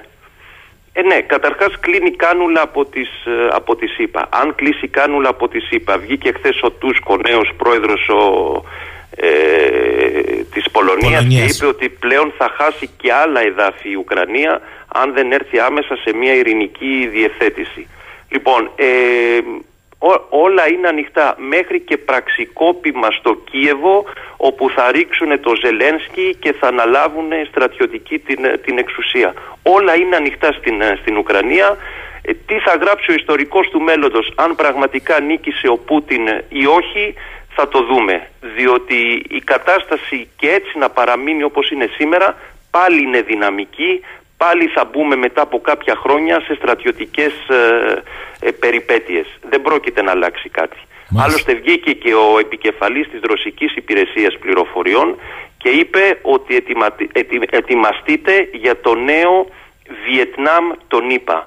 Μία μαύρη τρύπα όπου θα χάνετε ε, στρατιώτες, και δισεκατομμύρια δολάρια θα μπαίνουν σε ένα βαρέλι δίχως πατού. Όμορφος κόσμος, τι να πω, παντού καταστροφή. Κατά τα άλλα, στη Γενική Συνέλευση του ΟΗΕ με συντριπτική πλειοψηφία αποφάσισαν να ζητήσουν κατάπαυση του πυρός. Σιγά που θα τους ακούσουν. Λοιπόν, καταλάβαμε κύριε Πικραμένε, καλά πάμε και εντός και εκτός. Καλημέρα από το Ηράκλειο, να είστε καλά. Να είστε καλά, γεια σας. Λοιπόν, πολύ σημαντικό αυτό που είπε ο κύριος Πικραμένο για τα κατεχόμενα. Ε, τι ακριβώς ε, συμβαίνει για να καταλάβουμε ότι δεν είναι εγώ είμαι με τους από εδώ και εσύ με τους από εκεί. Πολλοί είναι και με τους από εδώ και με τους από εκεί. Αυτό συμβαίνει. 11 και 10 πρώτα λεπτά. Εδώ είμαστε. Και τώρα θα καλημερίσω στη συχνότητα του 984 έναν από τους κορυφαίους χαρτογράφους και υδρογράφους της Μεσογείου, εμπειρογνώμονας Κυπριακής Δημοκρατίας, στις περισσότερες οριοθετήσεις της, ο κύριος Χρήστος ε, Ζήνονο, για τον οποίο θυμίζω ότι την περασμένη Παρασκευή, σε αντιθέσεις, διαβάσαμε ένα μήνυμα που έστειλε την ώρα της εκπομπής, που είπε ότι για τις ελληνοτουρκικές σχέσεις και το Κυπριακό θα μπορούσα να πω πολλά. Θέλω όμως, λέει, να σταθώ, έλεγε το μήνυμα που έστειλε και το διαβάσαμε σε κάτι. Αν δίνει κάποιος δίκιο, με πολλά εισαγωγικά το είπε, ηρωνικά, στον Ερντογάν, είναι ότι για να λες ότι έχεις μία και μόνο διαφορά την οριοθέτηση ΑΟΖ την οποία πας στη Χάγη ως χώρα τι έχεις κάνει ως Ελλάδα πριν πας στη Χάγη; Γιατί αν πας στη Χάγη έτσι χωρίς να έχεις κάνει αυτά που πρέπει να κάνεις είναι προφανές ότι η άλλη πλευρά αν υποθέσουμε ότι βάζει την πάντα όλη την άλλη αναθεωρητική ατζέντα και με μόνο αυτό θα ανοίξει θέμα. Πώς; Το είπε.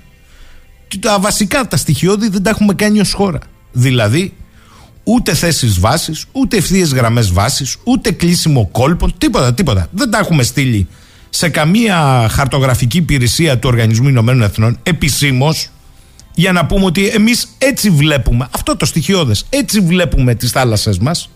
Κατά συνέπεια, θα ανοίξουν όλα τα θέματα και με μόνο αυτό το θέμα. Αυτό ήταν το ρεζουμέ της με έναν τρόπο σκοπτικής διάθεσης να σχολιάσει τότε τα γεγονότα ο κύριος Ζήνονο. Και επειδή ένα τυχαίο πρόσωπο δεν το λες, παραλαμβάνω από τους κορυφαίους χαρτογράφους υδρογράφους στη Μεσόγειο. Κύριε Ζήνονο, καλημέρα από το Ηράκλειο. Σας καλημερίζω εσάς και τους εκλεκτούς σας ε, συνομιλητά, αν έχετε εκεί, και τους ε, αυτάδερφου κριτικούς ε, που μας ακούνε.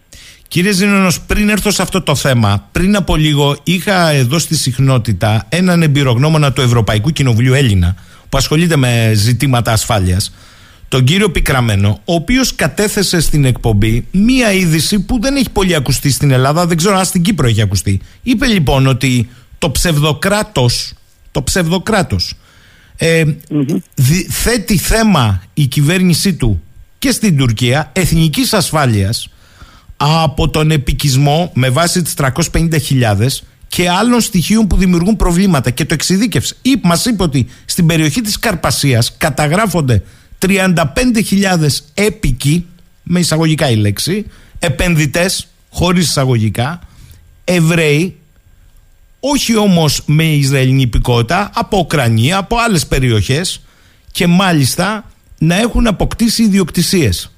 Είναι έτσι. Συμβαίνει αυτό στα κατεχόμενα. Δεν είναι μόνο οι Εβραίοι, βεβαίως. Θα μου πείτε εσείς είναι οι Άγγλοι, είναι οι Γερμανοί, είναι οι Αμερικανοί, αλλά ισχύει αυτό; Να σας πω αυτό που ξέρουμε εμείς. Ε, αναφερικά με τους αριθμούς, δεν νομίζω να ε, ανεβαίνει σε αυτούς τους αριθμούς.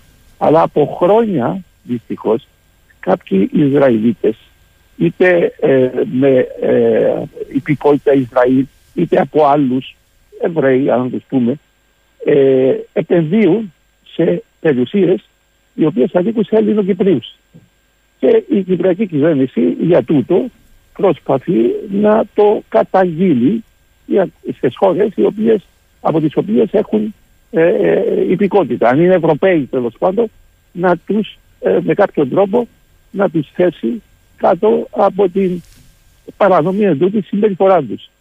Αυτά ξέρουμε εμείς μόνο. Αλλά αυτά που είπε το, ο Τατάρ, δεν ξέρω εάν ανησυχούν και αυτοί από τον επικισμό. Φανταστείτε. Και θα ανατρέψουν τα δικά τους ισοζύγια με τους επίκους. Γιατί αυτοί επίκους φέρνουν. Μάλιστα. Λοιπόν, το αφήνω αυτό. Μια παράκληση. Αν έχετε hands free ακουστικά, αποδεσμεύστε τα ή αν είστε πολύ κοντά στο κινητό, λίγο με μια μικρότερη απόσταση, γιατί μπουκώνει πολλές φορές το ηχείο. Θε, το μικρόφωνο. θέλω λοιπόν να. Ε, να έρθουμε στο εξής θέμα. Αυτό που θέσατε με ένα πολύ εύστοχο μήνυμα και την Παρασκευή, είπατε ότι θα μπορούσα πολλά να πω για αυτή τη διακήρυξη των Αθηνών, την ελληνοτουρκική προσέγγιση και το γεγονός ότι το Κυπριακό δεν ήταν στην ατζέντα. Στέκομαι όμως, είπατε, στο ένα, αυτή τη μία διαφορά που λέμε ως Ελλάδα ότι αναγνωρίζουμε. Ναι, τα άκουσα αυτά, τα, τα, τα καταθέσατε αυτά που ναι, είχα ναι. Ε, αποστείλει.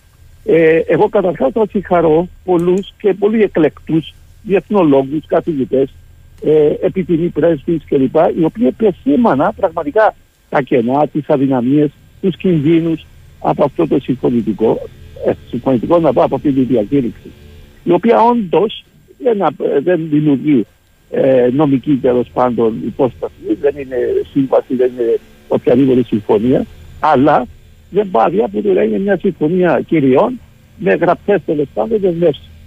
Αλλά σας λέω εγώ, ε, αν ακολουθήσουμε και την ρήση του Θουκυδίδη, ότι πάντοτε εκεί που υπάρχουν ασάφειες, έστω και εποικοδομητικές, όπως έχει γίνει αυτό το, αυτή η διακήρυξη, δεν έχει πολλές ασάφειες. Τις οποίες πάντοτε ο, ο, εκείνος ο, ο οποίος είναι πάντοτε τραμπούκος και ε, επιβάλλεται ο, ο ταραχοποιός των διεθνών τέλος πάντων ε, συμβάσεων και νόμων είναι η Τουρκία και θα τα ερμηνεύει κατά το δοκούν. Όμως εγώ λέω να, να, να ξεκαθαρίσουμε κάποιες θέσεις τις οποίες πάλι εκεί δε, η, η, η, αυτή η διακήρυξη δεν καθορίζει και δεν προχειοδρομεί μάλιστα.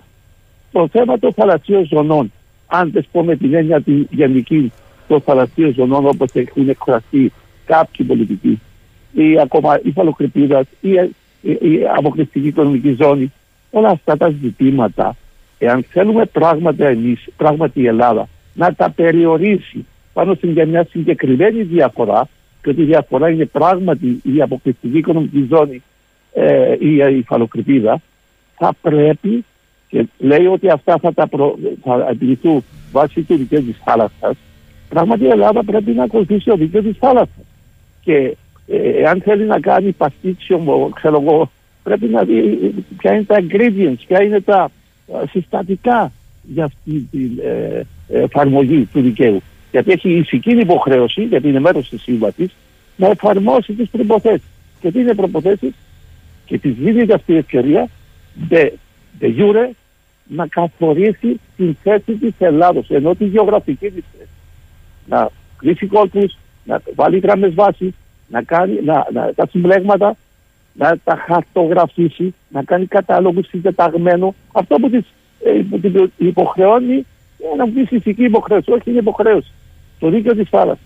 Να τα αποστείλει στην Ειδική Επιτροπή των Ηνωμένων Εθνών, η οποία θα είναι ένα σώμα, ε, έγκριτο σώμα και διεθνές σώμα, και να κατοχυρώσει τη θέση της σε αυτά που είναι υπόχρεα και δικαιούται. Και μάλιστα να πω ακόμα κάτι.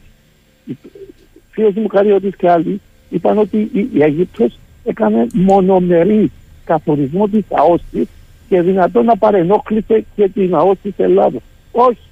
Η Αίγυπτος έχει κάνει μονομερή καθορισμό της χωρικής της θάλασσας, της παράπλευρης με την Λιβύη. Μάλιστα. Και δικαιούται. Μάλιστα. Είναι η, η, η μόνη πράξη που μπορείς μονομερός να κάνεις με το δίκαιο της θάλασσας. Είναι η χωρική. Η, η χωρική θάλασσα. Μπράβο. Αυτό που δεν Και κάνουμε εμείς. χαρτογραφείς- Μάλιστα. Και δεν χαρτογραφεί ποτέ, για να το καταλήξω, δεν χαρτογραφεί τη χωρι, τη χωρική, το όριο της χωρικής σου.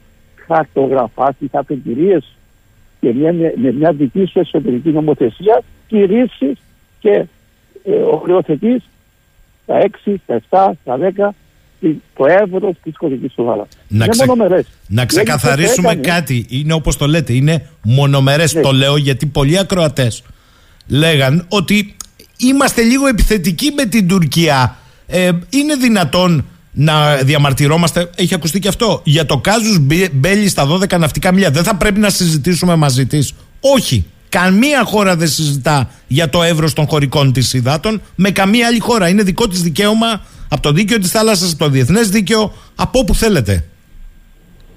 Ωραία. Εμείς βλέπουμε ότι κάνει τραμπουκιές και είναι πολιτικά, είναι διαχειρίσιμο να αποφύγεις αυτή την πρόκληση παρόλο που είναι δική σου ε, δικαιωματικώς σου, γιατί έβαλε το casus belli, πώς θα ε, ε, μετριάσεις αυτή την ένταση και την πιθανότητα κρίση. Όμως τα άλλα όλα, πρέπει να τα κάνεις. Δηλαδή δεν, είναι, δεν ενοχλείς το σε εισαγωγικά το λέω, κάτι του κάσου μπέλη με το να κλείσεις κόλπους, να τραβήξω τις γραμμές βάσης, να μάλιστα να, να στείλω και την ΑΟΣ μου, να α, κηρύξω την ΑΟΣ και να τα στείλω στα Ηνωμένα Έθνη και εκείνοι να καλέσουν είτε απέναντι τους παρακείμενους ε, εμπλεκόμενες ε, αυτέ οι χώρες για διαπραγμάτευση. Όχι να βάλω ανοιχτά και, και ε, ε, ε που συμφώνησα με τον, ε, με τον Ερτογάν ότι υπάρχουν συ, συνειφασμένα θέματα για εκείνον πίσω από το μυαλό του είναι η αφισβήτηση των ροντίσεων, η αφισβήτηση των βραχονισίδων, ε, να βάλει θέματα ε, εξοπλισμού και λοιπά των νησιών, να βάλει πολλά θέματα. Όχι. Για τους στερήσω αυτό το δικαίωμα να τα λέει και να τα α, αναδεικνύει, να τα κάνω, να τα στείλω στον ΕΦΗ και να έχει μπροστά της οποιοδήποτε τρίτο τη διαφορά. Η διαφορά αυτή θα είναι απλώς ΑΟΣ και λοιπά, ή ακόμα και η υφαλοκρηπίδα. Άρα η λέτε. Είναι obsolete. Είναι obsolete διαδικασία υφαλοκρηπίδα. Έχει ξεπεραστεί ε, με τη σύμβαση της Έχετε δίκιο. Και... Έχει γίνει η Άγγλος. Και, και τα ρυθμίζει όλα. Και πέφτουμε Άρα... εμεί στην παγίδα να συζητάμε για υφαλοκρηπίδα. Ακόμη και οι δημοσιογράφοι να ρωτάνε τον Ερντογάν για υφαλοκρηπίδα. Αυτό που θέλει η Τουρκία ως κουβέντα και την ΑΟΣ να την ξεχνάμε. Όμως θέλω να μου διευκρινίσετε κάτι. Άρα λέτε, βασικός κανόνας χώρας που λέει ότι στηρίζει το δίκαιο της θάλασσας και το διεθνές δίκαιο και τα έχει Ευαγγέλια είναι κλείσιμο κόλπων, συμπλέγματα, ε, θέσεις βάσης, ευθείες γραμμές βάσης, συντεταγμένες να πάνε στον Οργανισμό Ηνωμένων Εθνών, να κηρύξεις και ΑΟΣ αν θέλεις και να πεις μετά σε όποιον έχει άλλη άποψη για τα όρια της ΑΟΣ, έλα εδώ να μας πεις που είναι η διαφωνία σου. Όχι όμως να λες πάμε για αυτό το θέμα την ΑΟΣ σε οποιοδήποτε δικαστήριο, χωρίς να τα έχεις κάνει αυτά. Σωστό; Ακριβώς.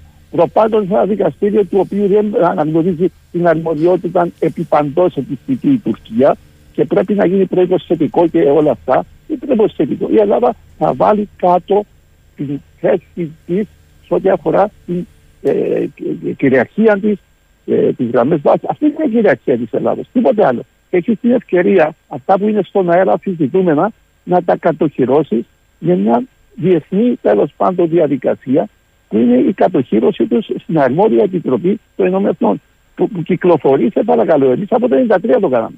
Κυκλο... Και τα κατεχόμενα, καλύψαμε και τα κατεχόμενα. Και τα κατεχόμενα. Και, και τα κατεχόμενα. Μάλιστα. Ναι, ναι. Ενιαία ω Κυπριακή Δημοκρατία λέτε, οι συντεταγμένε που στείλατε περιλάμβαναν και τι περιοχέ των κατεχομένων, σωστά.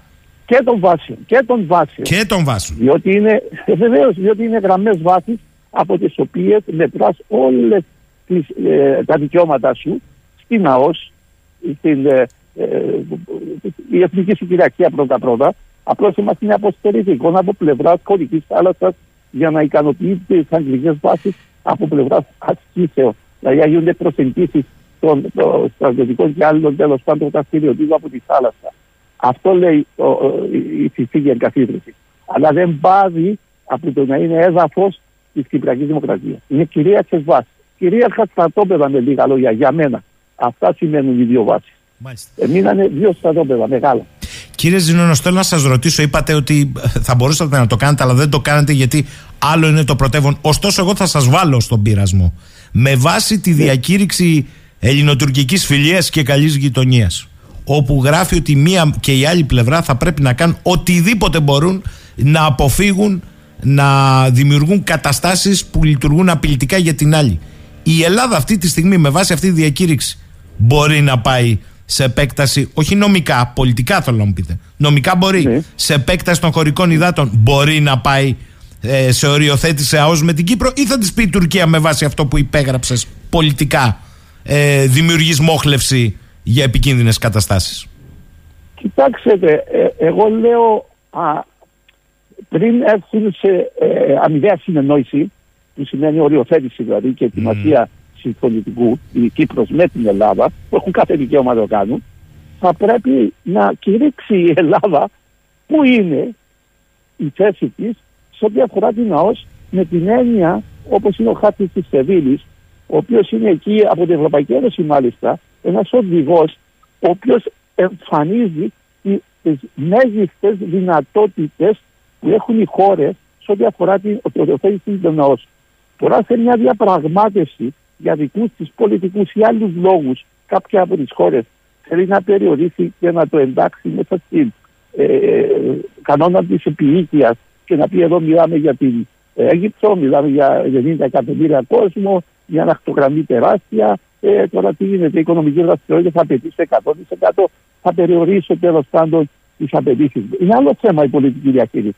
Αλλά το να βγάλεις στον αέρα ποιες, σαν Ελλάδα ποιες είναι οι ενδυνάμει θέσεις του ορίου της αποκλειστικής σου οικονομικής ζώνης, αυτή είναι η υποχρέωση να το κάνεις. Για να ξέρω και οι απέναντι σου που βρίσκεται. Με την Κύπρο τώρα έρχομαι. Η Κύπρο έκανε η Κύπρος, προσέξτε να καταλάβετε. Η Κύπρος έκανε οριοθετήσεις, κανονικές οριοθετήσεις. Αίγυπτο, Ισραήλ, ε, Λίβαν. Έμεινε η Συρία, η οποία έχει εσωτερικά προβλήματα και άλλα, και ίσως να μην θεωρήσαν ε, επίκαιρο το θέμα να αρχίσουν διαπραγματεύσεις για τον καθορισμό ε, στη συνέχεια αυτή. Όμως η Τουρκία έχει κάνει με το ψευδοκράτηση παρακαλώ. Έχει ε, επικαλεστεί πρόνοιες και αρχές του δικαίου της θάλασσας και δεν είπε Α, η μισή ε, τουρκική δημοκρατία στη εισαγωγικά της Βορεια Κύπρου δεν δικαιούσε. Όχι, είπε δικαιούσε ΑΟΣ και της έδωσε ΑΟΣ. αυτό να, αυτό, ε, αυτό να τα ακούνε στην Αθήνα κάποιοι όταν μιλάνε για το σύμπλεγμα του Καστελορίζου να, και ότι έχει απέναντί του μεγάλη ακτή. Να τα ακούνε ότι η Τουρκία με το ψευδοκράτος οριοθέτησε ΑΟΣ αναγνωρίζοντας η Τουρκία στο ψευδοκράτος πλήρη δικαιώματα των ζωνών στο ψευδοκράτος να τα ακούνε αυτοί που κουνάνε το δάχτυλο στην Αθήνα και λένε έλα μωρέ το Καστελόριο αν δεν είναι έτσι άρα παίζουν το παιχνίδι της Τουρκίας ευθέως. και κυκλοφόρησε εγκύκλιος. Και εμείς ήρθαμε εκ των υστέρων φυσικά και δώσαμε την πραγματική, το πραγματικό όριο όπως το θεωρούμε εμείς τη δική μας ΑΟΣ με τα παράλια της Τουρκίας. Και στείλαμε στο Γενικό Γραμματέα αυτές τις συντεταγμένε.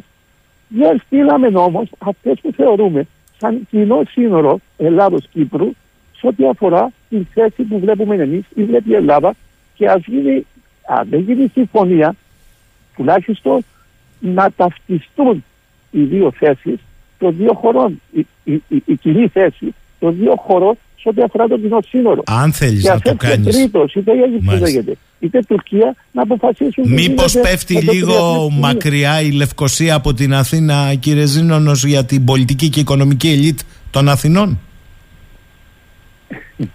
Κοιτάξτε, δυστυχώς ε, όποτε η, η Κύπρος και η Ελλάδα ξεφεύγουν από τα πραγματικά προβλήματα και γίνεται αυτός ο συμβιβασμός ή τι να πω, ε, να περάσουμε μέχρι ε, να δούμε πού, πού, πάει το μέλλον. Το μέλλον είναι χειρότερο πάντοτε. Οι γεωπολιτικές συνθήκες διαμορφώνονται πάντοτε με την πρωτοβουλία και την εξουσία κάποιων τρίτων. Για να σας πω ότι η Τουρκία, και το είπε εκεί και στη συνάντηση δυστυχώς, ότι είναι διατεθειμένη να μπει εγγυητή και στη δημιουργία δύο κρατών εκεί στη Γάζα με την, ε, με την Ισραήλ να μπει και εγγυητή. Και δεν είπε κάποιος κατά τη δική σου ε, ερμηνεία του εγγύητου, σημαίνει εξουσίες παρέμβασης και κυριαρχίας πάνω στα κράτη. Στην Κύπρο, τρεις εγγύητριε δυνάμεις, τρεις δυστυχώς, ε, και οι τρεις έχουν ασελγήσει πάνω στην Κυπριακή Δημοκρατία. Η Ελλάδα με το πραξικόπημα, η Τουρκία με την εισβολή και τη συνεχή παραμονή της εδώ και τη στέρηση ανθρωπίνων δικαιωμάτων θα καταλάβετε, η διακήρυξη προχθές των 75 χρόνων ήταν η διακήρυξη ανθρωπίνων δικαιωμάτων από τα Ηνωμένα Έθνη. Και η Τουρκία παραβιάζει καθημερινά, καθημερινά και συνεχώς όλα τα ανθρώπινα δικαιώματα. Όχι μόνο στην Κύπρο, και στο Βόρειο Ιράκ, στη Συρία κλπ. Και λέω, δεν του είπε κάποιος, κύριε, εσύ θα είσαι εγγύτη. Η ιστορία δεν σε βοηθά να είσαι εγγύτη. Και, και λέει είναι εγγύτη. Και εννοεί εγγύτη να παραμείνει και μετά τα δύο ανεξάρτητα κράτη, γιατί το λέει και δεν εμφανίζει έχει δικαιώματα, λέει οι Τουρκοκύπροι και στη νότια θάλασσα. Μάλιστα. Δηλαδή, θέλουν το δικό ε, τους ψευδοκράτος και θέλουν και έλεγχο σε αυτό που αφήνουν στην ελληνοκυπριακή πλευρά. Α, αυτή είναι η αλήθεια. Και μιλάει για θάλασσα. Μιλάει για θάλασσα. Αλλά εννοεί και τα γεωπολιτική και γε, γεωτακτική της.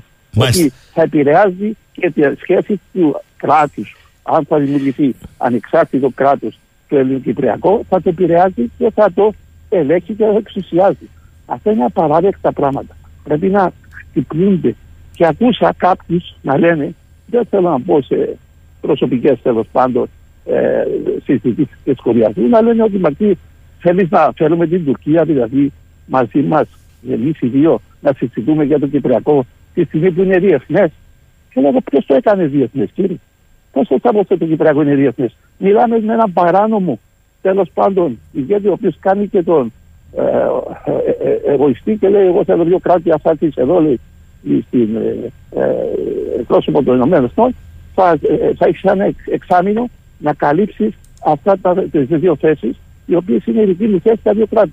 Θέλω να πω ότι δεν μπορεί άλλο να βλέπουμε ότι αφήνουμε την Κύπρο, είναι άλλο κράτος, είναι ανεξάρτητο κράτος. Εδώ πήγαμε στο Μοντ Μπελερά και στο Κάμπτ Μοντανά. Πήγανε πέντε συν ένας και παρακαλούσαμε να πάει ο ένας, ίσως να γίνει και μια ευρωπαϊκή ε, ε, ε, συνταγή μέσα σε αυτό το ψήσιμο. Και λένε ότι και όχι, όχι, θα είναι εκεί παρατηρητή. Θα πάνε οι τρεις ελκύτριε συν τα δύο κοινότητες και έχουμε επιστρέψει ουσιαστικά, αγαπητέ μου Γιώργος Σαχίδη, έχουμε επιστρέψει το 1958 όταν συζητούσαμε τις συνθήκες εγκαθίδρυσης, τις συνθήκες εγγυήσεων, όλα αυτά για καταπέρυση της Τουρκίας. Διότι έχει διαγράψει όλες τις αποφάσεις των ΗΠΑ, έχει διαγράψει τελείως την Κυπριακή Δημοκρατία, γιατί είναι μια ε, νεκρή, λέει, ε, ε, ένα νεκρό καθεστώς.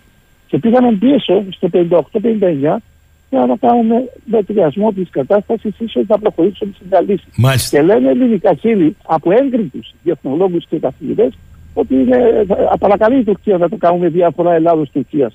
Σημαίνει διαφορά Ελλάδα-Τουρκία ό,τι αφορά νέα τις εγγύσει. Ότι πρέπει και οι δύο και οι τρεις να Μάλιστα, αποσύρουν. μάλιστα, μάλιστα. Είναι αυτή τη- σαφές. Κύριε Ζήνονο, κάντε μου τη Αλλά χαρή. επιμένω, ε, Μισό λεπτό, επιμένω- κάντε, κάντε μου τη επιμένω χαρή. Ότι η όμως. Ελλάδα έχει πολλά να κάνει πριν πάει. Τα είπατε στην- αυτά. ε, τέλος Ακούστε πάντων, λίγο τώρα στην εδώ. περιφρόνηση του Κάσους Μπέλη. Ακούστε με λίγο. Επειδή έχω και κάποιους ακροατές που είναι ένα κλικ παραπάνω στην εξειδίκευση. Απλά θα παρακαλέσω το φίλο μου το Μιχάλη από τη Ρόδο να μην με βομβαρδίζει με mail. Δεν ξέρω τι να πρωτοδιαβάσω. Ένα και καλό. Λοιπόν, λέει ο Μιχάλης. Και μην μου το κάνει γιατί αποσπάμε ε, έτσι. Λοιπόν, λέει ο Μιχάλης από τη Ρόδο. Ο κύριος Ζήνονο γνωρίζει πολύ καλά, ότι, θέλω να τα ακούσετε το όλο, ότι η Τουρκία με κνίδο ως σημείο βάσης βγάζει νησιά στη λάθος πλευρά, Ρόδο, Κάρπαθο, Χίνα, Καστελόριζο. Επίσης γνωρίζει τη συμφωνία του 12, τη συμφωνία Νταβούτογλου Καλέμαμρ, συμφωνία Τουρκίας, Τουρκίας Λιβύης Αιγύπτου με κλειστό τον κόλπο της Καρίας. Μιχάλη μου τα έχεις στείλει; Η Τουρκία στη συμφωνία του 12 με Αίγυπτο και Λιβύη είχε κλειστό τον κόλπο της Καρίας και τον κόλπο Λιβύης Αιγύ- η- Αιγύπτου που τον μοιράζονται από κοινού. Κατά συνέπεια, αν η Ελλάδα κάνει 12 ναυτικά μίλια και κλείσει χίνα παξιμάδια με ευθείε γραμμές βάσης με τη Ρόδο, βουλιάζει την επίσημα οριοθετημένη από την Τουρκία γαλάζια πατρίδα. Είναι έτσι; Τώρα βάζουμε στο τραπέζι και εξισώνουμε μια παράνομες ε, κινήσεις και παράνομες, εντελώς παράνομες εφαρμογές και μέσα στα πλαίσια του δικαίου της θάλασσας αλλά και οποιοδήποτε άλλη αρχής ε, και πώς θα θεραπεύσουμε αυτές τις παράνομες απαιτήσεις. Α πούμε στο το, το, τουρκολιβικό. Πώς θα το μετριάσουμε, πώς θα το θεραπεύσουμε. Θεραπεία είναι να εφαρμόσεις τις πραγματικές αρχές του δικαίου της θάλασσας. Εγώ δεν μιλάω για την ώρα, δεν μιλώ για την επέκταση στα 12 ναυτικά μίλια, τα οποία εκεί η Ελλάδα θα πρέπει να τα κοιτάξει με όλη την σοφία της, προκειμένου να δημιουργήσει διαδρόμους, να μην αποκλείσει. Α πούμε, να σου πω ένα παράδειγμα, πολύ απλό παράδειγμα. Είχα και είχα εμπλακεί στα προβλήματα μεταξύ της Σλοβενίας και της Κροατίας. Ξέρετε ότι η Σλοβενία μπήκε στην Ευρώπη πριν από την Κροατία. Και δεν υπέγραφε, έβαζε βέτο για την Κροατία.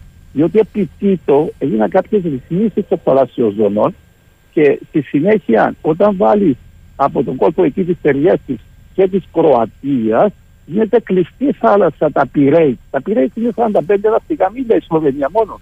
Και δεν μπορούσαν να βγουν στη διεθνή θάλασσα. Όχι να πάρουν αγώ, δεν μπορούσαν να βγουν έξω. Και δεν υπογράφανε. Τέτοια θέματα θα τα εξετάσει η Ελλάδα και εκεί που δημιουργούνται προβλήματα με την επέκταση των χωρικών τη υδάτων, θα προσπαθήσει να τα ρυθμίσει. Είτε σε συνεννόηση με αυτούς που επηρεάζονται, είτε από μόνη της. Άρα λέτε είναι άλλης τάξης μεγέθους αυτή η ιστορία και άλλο να κάνεις αυτά που οφείλεις να κάνεις αυτονόητα εσύ ως κυρίαρχο κράτος. Διότι εδώ μου στέλνει κάποιος ο Αντώνης. Ε, ξανά πα, παιδιά. Ο κύριος Ζώνερ δεν είναι ένα τυχαίο πρόσωπο. Είναι από τους κορυφαίους χαρτογράφους οριοθέτες στη Μεσόγειο. Δεν μετήχε μόνο στην Κυπριακή Δημοκρατία σε οριοθετήσεις που έχει κάνει η Κυπριακή Δημοκρατία και όχι όπως εμείς την Ιταλία έτοιμη από την υφαλοκρηπίδα του 70 και με την Αίγυπτο Αμερική. Πλήρης οριοθετήσεις. Και επειδή κάποιος έξυπνος εδώ, ο Αντώνης μου έστειλε ότι είναι κλειστή ή μη κλειστή θάλασσα και πρέπει να συνεργαζόμαστε για τα δικαιώματα. Αυτό είναι άλλο θέμα. Δεν έχεις καταλάβει τι λέει μάλλον αυτή τη στιγμή ο κ. Ζήνος. Ότι εμείς ως χώρα δεν έχουμε κάνει τα στοιχειώδη. Δεν έχουμε στείλει αυτά που πρέπει ως φάκελο στον Οργανισμό Ηνωμένων Εθνών. Και συζητάμε γενικώς με την Τουρκία να οριοθετήσουμε υφαλοκρηπίδα ω. Καν δεν λέμε ω, βάζουμε και την υφαλοκρηπίδα, γιατί ντρεπόμαστε, μην της χαλάσουμε τα φύγημα. Ελάτε κύριε Ζήνονο. Ναι, λέω εγώ πώς θα φτιάξεις γαλέο κορβαλιά χωρίς να φέρεις τα συστατικά εκεί στο τραπέζι. Που σου καθορίζει η ίδια η συνταγή και λέει θα κάνεις δική σου, λέει θα κάνεις συνταγή του τι από μόνη της και θα μας δώσει εκείνη τις παραμέτρους. Μας το είναι το δίκαιο της θάλασσας. Γι' αυτό αφήνω πίσω την, τα χωρικά, τα οποία είναι καθαρά, είναι εκεί και μάλιστα είναι σε μια πολιτική ίσως διαχείριση και γίνεται αυτό, αλλά όλα τα άλλα δεν είναι πολιτική διαχείριση. Το να πάεις να κάνεις το ελληνοαιγυπτιακό χωρίς να τραβήξεις τις γραμμές βάσης, mm. χωρίς να βάλεις όλες τις παραμέτρους στην εξίσωση.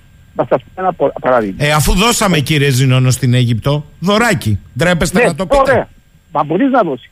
Ναι, ναι, αλλά το δώσαμε σε βάρο νησιών όπω είναι η Κρήτη, το Κουφονήσι που επηρεάζουν και πέραν του 28ου. Βάσα κάτω, τράβηξε τη μέση σου γραμμή και στη διαπραγμάτευση είναι θέμα δικό σου πώ θα το διαχειριστεί.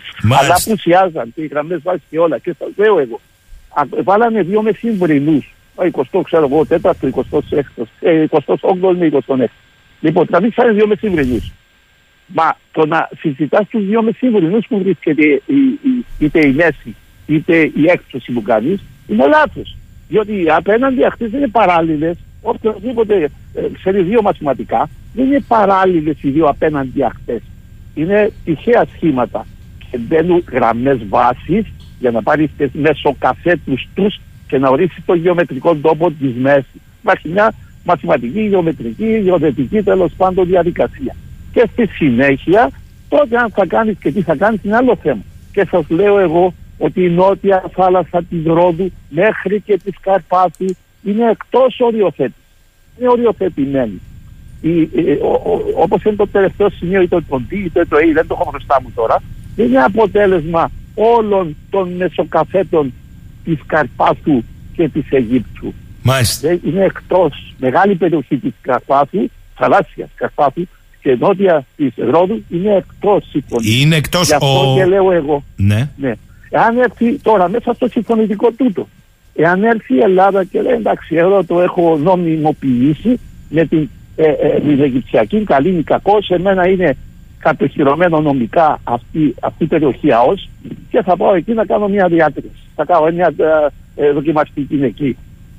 Δυνατόν η Τουρκία πει ρε φίλε εγώ σταμάτησα και δεν εφαρμόζω το τουρκολιβικό γιατί εσύ είπαμε να μην δημιουργούμε... Να μην προκαλούμε. Εσύ τι κάνεις; Μάλιστα. Ναι, ναι, Μα, μα, να, η συμφωνία μας και για Να τα, να τα. Σας λέω εγώ ότι... Το είπατε απλά. Σας λέω, και αυτό είναι σοβαρό το τουρκολίβικο, το τουρκολίβικο ενόχλησε όλη τη θαλάσσια, εκεί τη συγκεκριμένη θαλάσσια περιοχή της Ελλάδα. Δεν ενόχλησε τη Αιγύπτου όμως. Η Αιγύπτος μπορεί να πάει ακριβώς κάτω. Μα σαν να τη είπε, κύριε. Και να κάνει ενέργειες. Άρα, κύριε Ζήνονο, σαν να λέει στην Αίγυπτο, έλα να τα βρούμε πέραν του 28ου δυο μας. Η Τουρκία. Ε, βέβαια, άμα Κοιτάξτε, εφόσον η Τουρκία σέβεται απόλυτα τα δικαιώματα μέσα, στα, μέσα με την έννοια της Αιγύπτου. Διότι η Αίγυπτος ναι, ναι, ναι, έχει βάλει αυτές τις γραμμές. Ξέρετε ότι έχει βάλει από το 90 τις γραμμές βάσης. Ε, τώρα, αν θα τα βρουν ή δεν θα τα βρουν, είναι μια, ένα άλλο θέμα. Είναι ένα άλλο, αλλά το θέμα είναι ότι για να, ναι, για να μπορούσες να μην τα βρούνε, θα έπρεπε να έχεις κάνει οριοθέτηση και πέραν του 28ου. Μάλιστα. Συμφωνώ. Που δεν συμφωνώ. το έκανες. Αλλά ε, δεν πιστεύω ότι η Αίγυπτος θα τολμήσει ε, να, να παραβιάσει εντελώς το, το, το, γράμμα και το πνεύμα της, ε, του Υπουργείο της Θάλασσας. Καλά, εγώ δεν παίρνω όρκο για κανέναν. Σε αδράνεια, σε αδράνεια ναι. μπορεί να το αφήσει σε αδράνεια, να μην το ρυθμίσει με την έννοια που το θέλει η Τουρκία, αλλά θα είναι σε αδράνεια. Αποφεύγει και την Ελλάδα από το να προχωρήσει και απέφυγε. Σωστά, σωστά. Σωστά. Ε, λέει εδώ ο Μιχάλης οριοθετημένη ε, γαλάζια πατρίδα με το παράνομο και ε, τουρκολιβικό κτλ.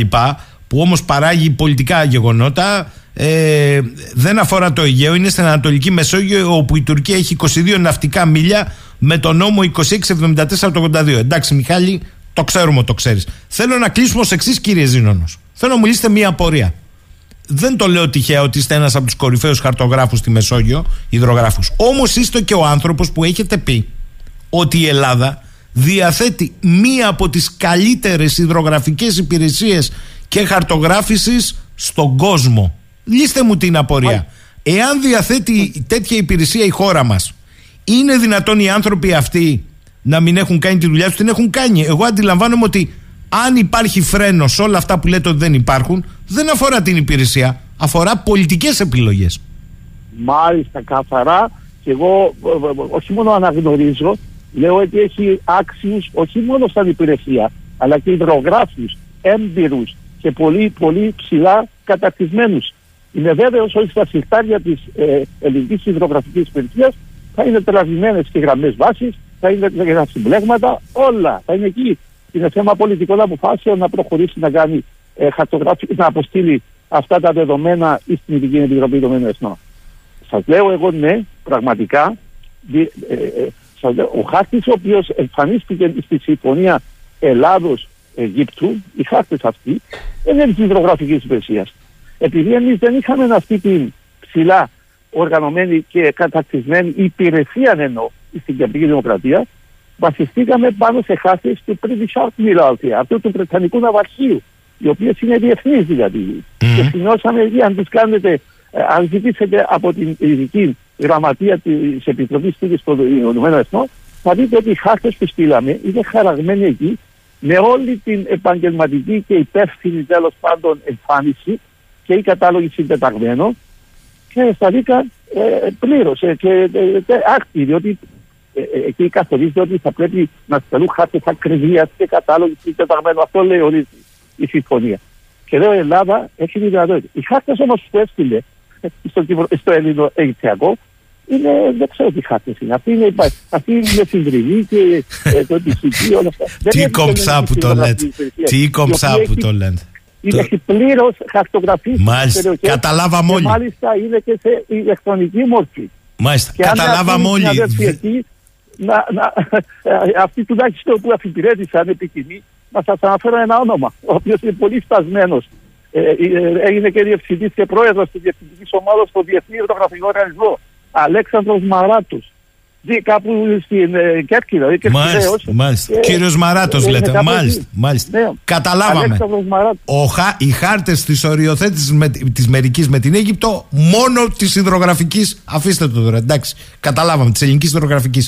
Μου λέει κάποιο εδώ πέρα, ε, έχει υπόψη του, λέει ο κύριο Ζήνονο, ότι στι οριοθετήσει και τα λοιπά η, η Κύπρος έχει και ένα μαρτωλό τρίγωνο. Ο κύριος Ζήνωνος αν έχει υπόψη. Τον κύριο Ζήνωνο του ζητάγανε η ελληνική κυβέρνηση μέσω της Κυπριακής να βγει να πει ότι έκανε λάθος υπολογισμούς για να τραβηχτούν πιο ανατολικά να μην ναι. εφάπτονται. Ναι. Το κύριο Ζήνωνος αν το ξέρει.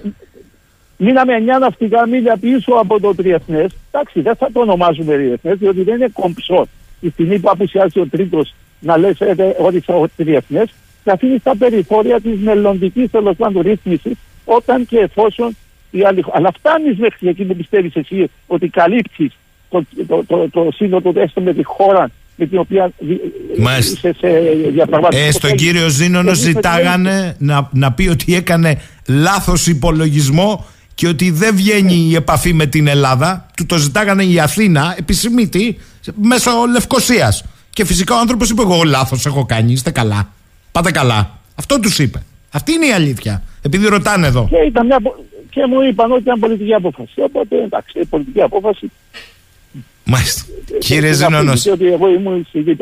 Θερμές ευχαριστίες, χαιρετισμούς στη Λευκοσία. Να είστε καλά και θα τα ξαναπούμε. Πάντα πολύτιμη η σκέψη σας. Και σε ευχαριστώ και, σε, και τους ε, καλεσμένους σας καμιά φορά οι οποίοι θυμούνται την Κύπρο. Την θυμούνται και δεν είναι βάρος η Κύπρος. Η Κύπρος είναι σωτηρία διότι είναι αυτό που της δίνει μια γεωπολιτική ισχύ στην Ελλάδα και ηθική περισσότερα γιατί είναι και μέλη και η Ρίο της Ευρωπαϊκής Ένωσης και μπορεί από κοινού όπως και ε, διεφάνει να κάνουν τις συμμαχίες τους όχι σε πολέμους και, και επιλογές είναι τι να κάνουμε για να πολεμήσουμε. Δεν είναι έτσι τα πράγματα. Όταν, κάνει, ε, όταν έχει η Ελλάδα υπεροπλία και πού έχει υπεροπλία; Στην νομοθεσία διεθνή νομοθεσία τα, τα θέματα ε, δικαίου, δηλαδή κανόνες δικαίου, διεθνείς συμβάσεις και μάλιστα το υπόγραψε η κυρία Τουρκία. Ε, η καθήκη της Κυπριακής Δημοκρατίας είναι μέρος της συνθήκης. Η Λοζάνη, όλα τούτα θα τα σέβεται η Τουρκία και πρώτη και από όλους η Ελλάδα. Και για να τα εφαρμόζει η Ελλάδα και λέω και δικαιολογώ εγώ την επέκταση της ε, χωρικής θάλασσας, την δικαιολογώ εγώ, γιατί έχει ε, αναδειχθεί σαν ένα σημείο κρίσεων, ένα σημείο ε, ε, συγκρούσεων με την Τουρκία και πρέπει να το διαχειριστεί πολιτικά. Το αναγνωρίζω. Αλλά όλα τα άλλα, στη βάση, να μην τα ξαναπούμε όλα τα άλλα, ακόμα και η, η κήρυξη της ΑΟΣ, ξέρετε ότι η κήρυξη της ΑΟΣ είσαι υποχρεωμένος να στείλεις στο Γενικό Γραμματέα συντεταγμένες κλπ. Γιατί; Γιατί είναι κάτι το οποίο πρέπει, έχεις ηθική υποχρέωση να δείξεις ποιες είναι, είναι το ενδιαφέρον σου στην ΑΟΣ. Και ένα άλλο θέμα, αν θα το οριοθετήσει ή αν θα το κάνεις μετά από ένα συμβιβασμό με τον κανόνα της ε, ε, Equitable Solution. Και αφήσαμε, κάνουμε, μιλάμε για εθαλοκρηπίδα, μα δεν μπορεί η εθαλοκρηπίδα να είναι ανεξάρτητη από το δίκαιο τη θάλασσα ή από την ΑΟΣ. Ε, το, η σύμβαση του 58 τι γίνεται. Είναι οψολή, πώς το λέει, απαξιωμένο, πώς να πούμε, ε, ε, δεν εφαρμόζει πια. Μάλιστα. Είναι οψολή Από, από νεκρωμένο έχει καταντήσει. Κύριε Ζήνονο, θέλω να σας ευχαριστήσω θερμά. Καλή σας ημέρα από το Ηράκλειο. Να είστε πάντα καλά. Και να μας δίνετε έτσι από τις πολύτιμες γνώσεις σας μερικά στοιχεία για να καταλαβαίνουμε και εμείς οι κοινοί θνητοί ε, το τι παίζετε πολιτικά. Καλημέρα σας. Μου λέει εδώ ο Θανάσης... Όχι, εσείς δίνετε μια ηθική στήριξη και ε, μπορεί να μην έχετε τις εξουσίες και την εκτελεστική τέλος πάντων να αρχίσει να τα εφαρμόζετε, αλλά το, αυτό που δίνεται η ηθική συμπαράσταση και συντάφτιση των θέσεων ε, είναι, είναι μεγάλη συμπαράσταση. Να είστε καλά. Ευχαριστώ πάλι. Και εμείς ευχαριστούμε. Ε, λέει εδώ ο φίλος μου ο Θανάσης ποιοι είναι λέει αυτοί και γιατί δεν λέγονται ονόματα. Πώς δεν λέγονται, είπε, είπε ο άνθρωπος επικυβερνήσεω Σιμίτη του παραγγέλθηκε από την Αθήνα στη Λευκοσία να πει ότι έκανε λάθος και θα τραβηχτούν 9 μίλια ανατολικότερα. Και λέει: Παιδιά, με συγχωρείτε, τι λάθος. Εγώ δεν έχω κάνει κανένα λάθος σε αυτό που υπολόγισα. Και του απάντησαν: Εντάξει, είναι πολιτική απόφαση, θα τραβηχτεί 9 μίλια μέσα. Ε, τι δεν καταλάβατε, κύριε Θανάση; Τα είπε με ονόματα. Λοιπόν, καλημέρα σε όλους και όλες.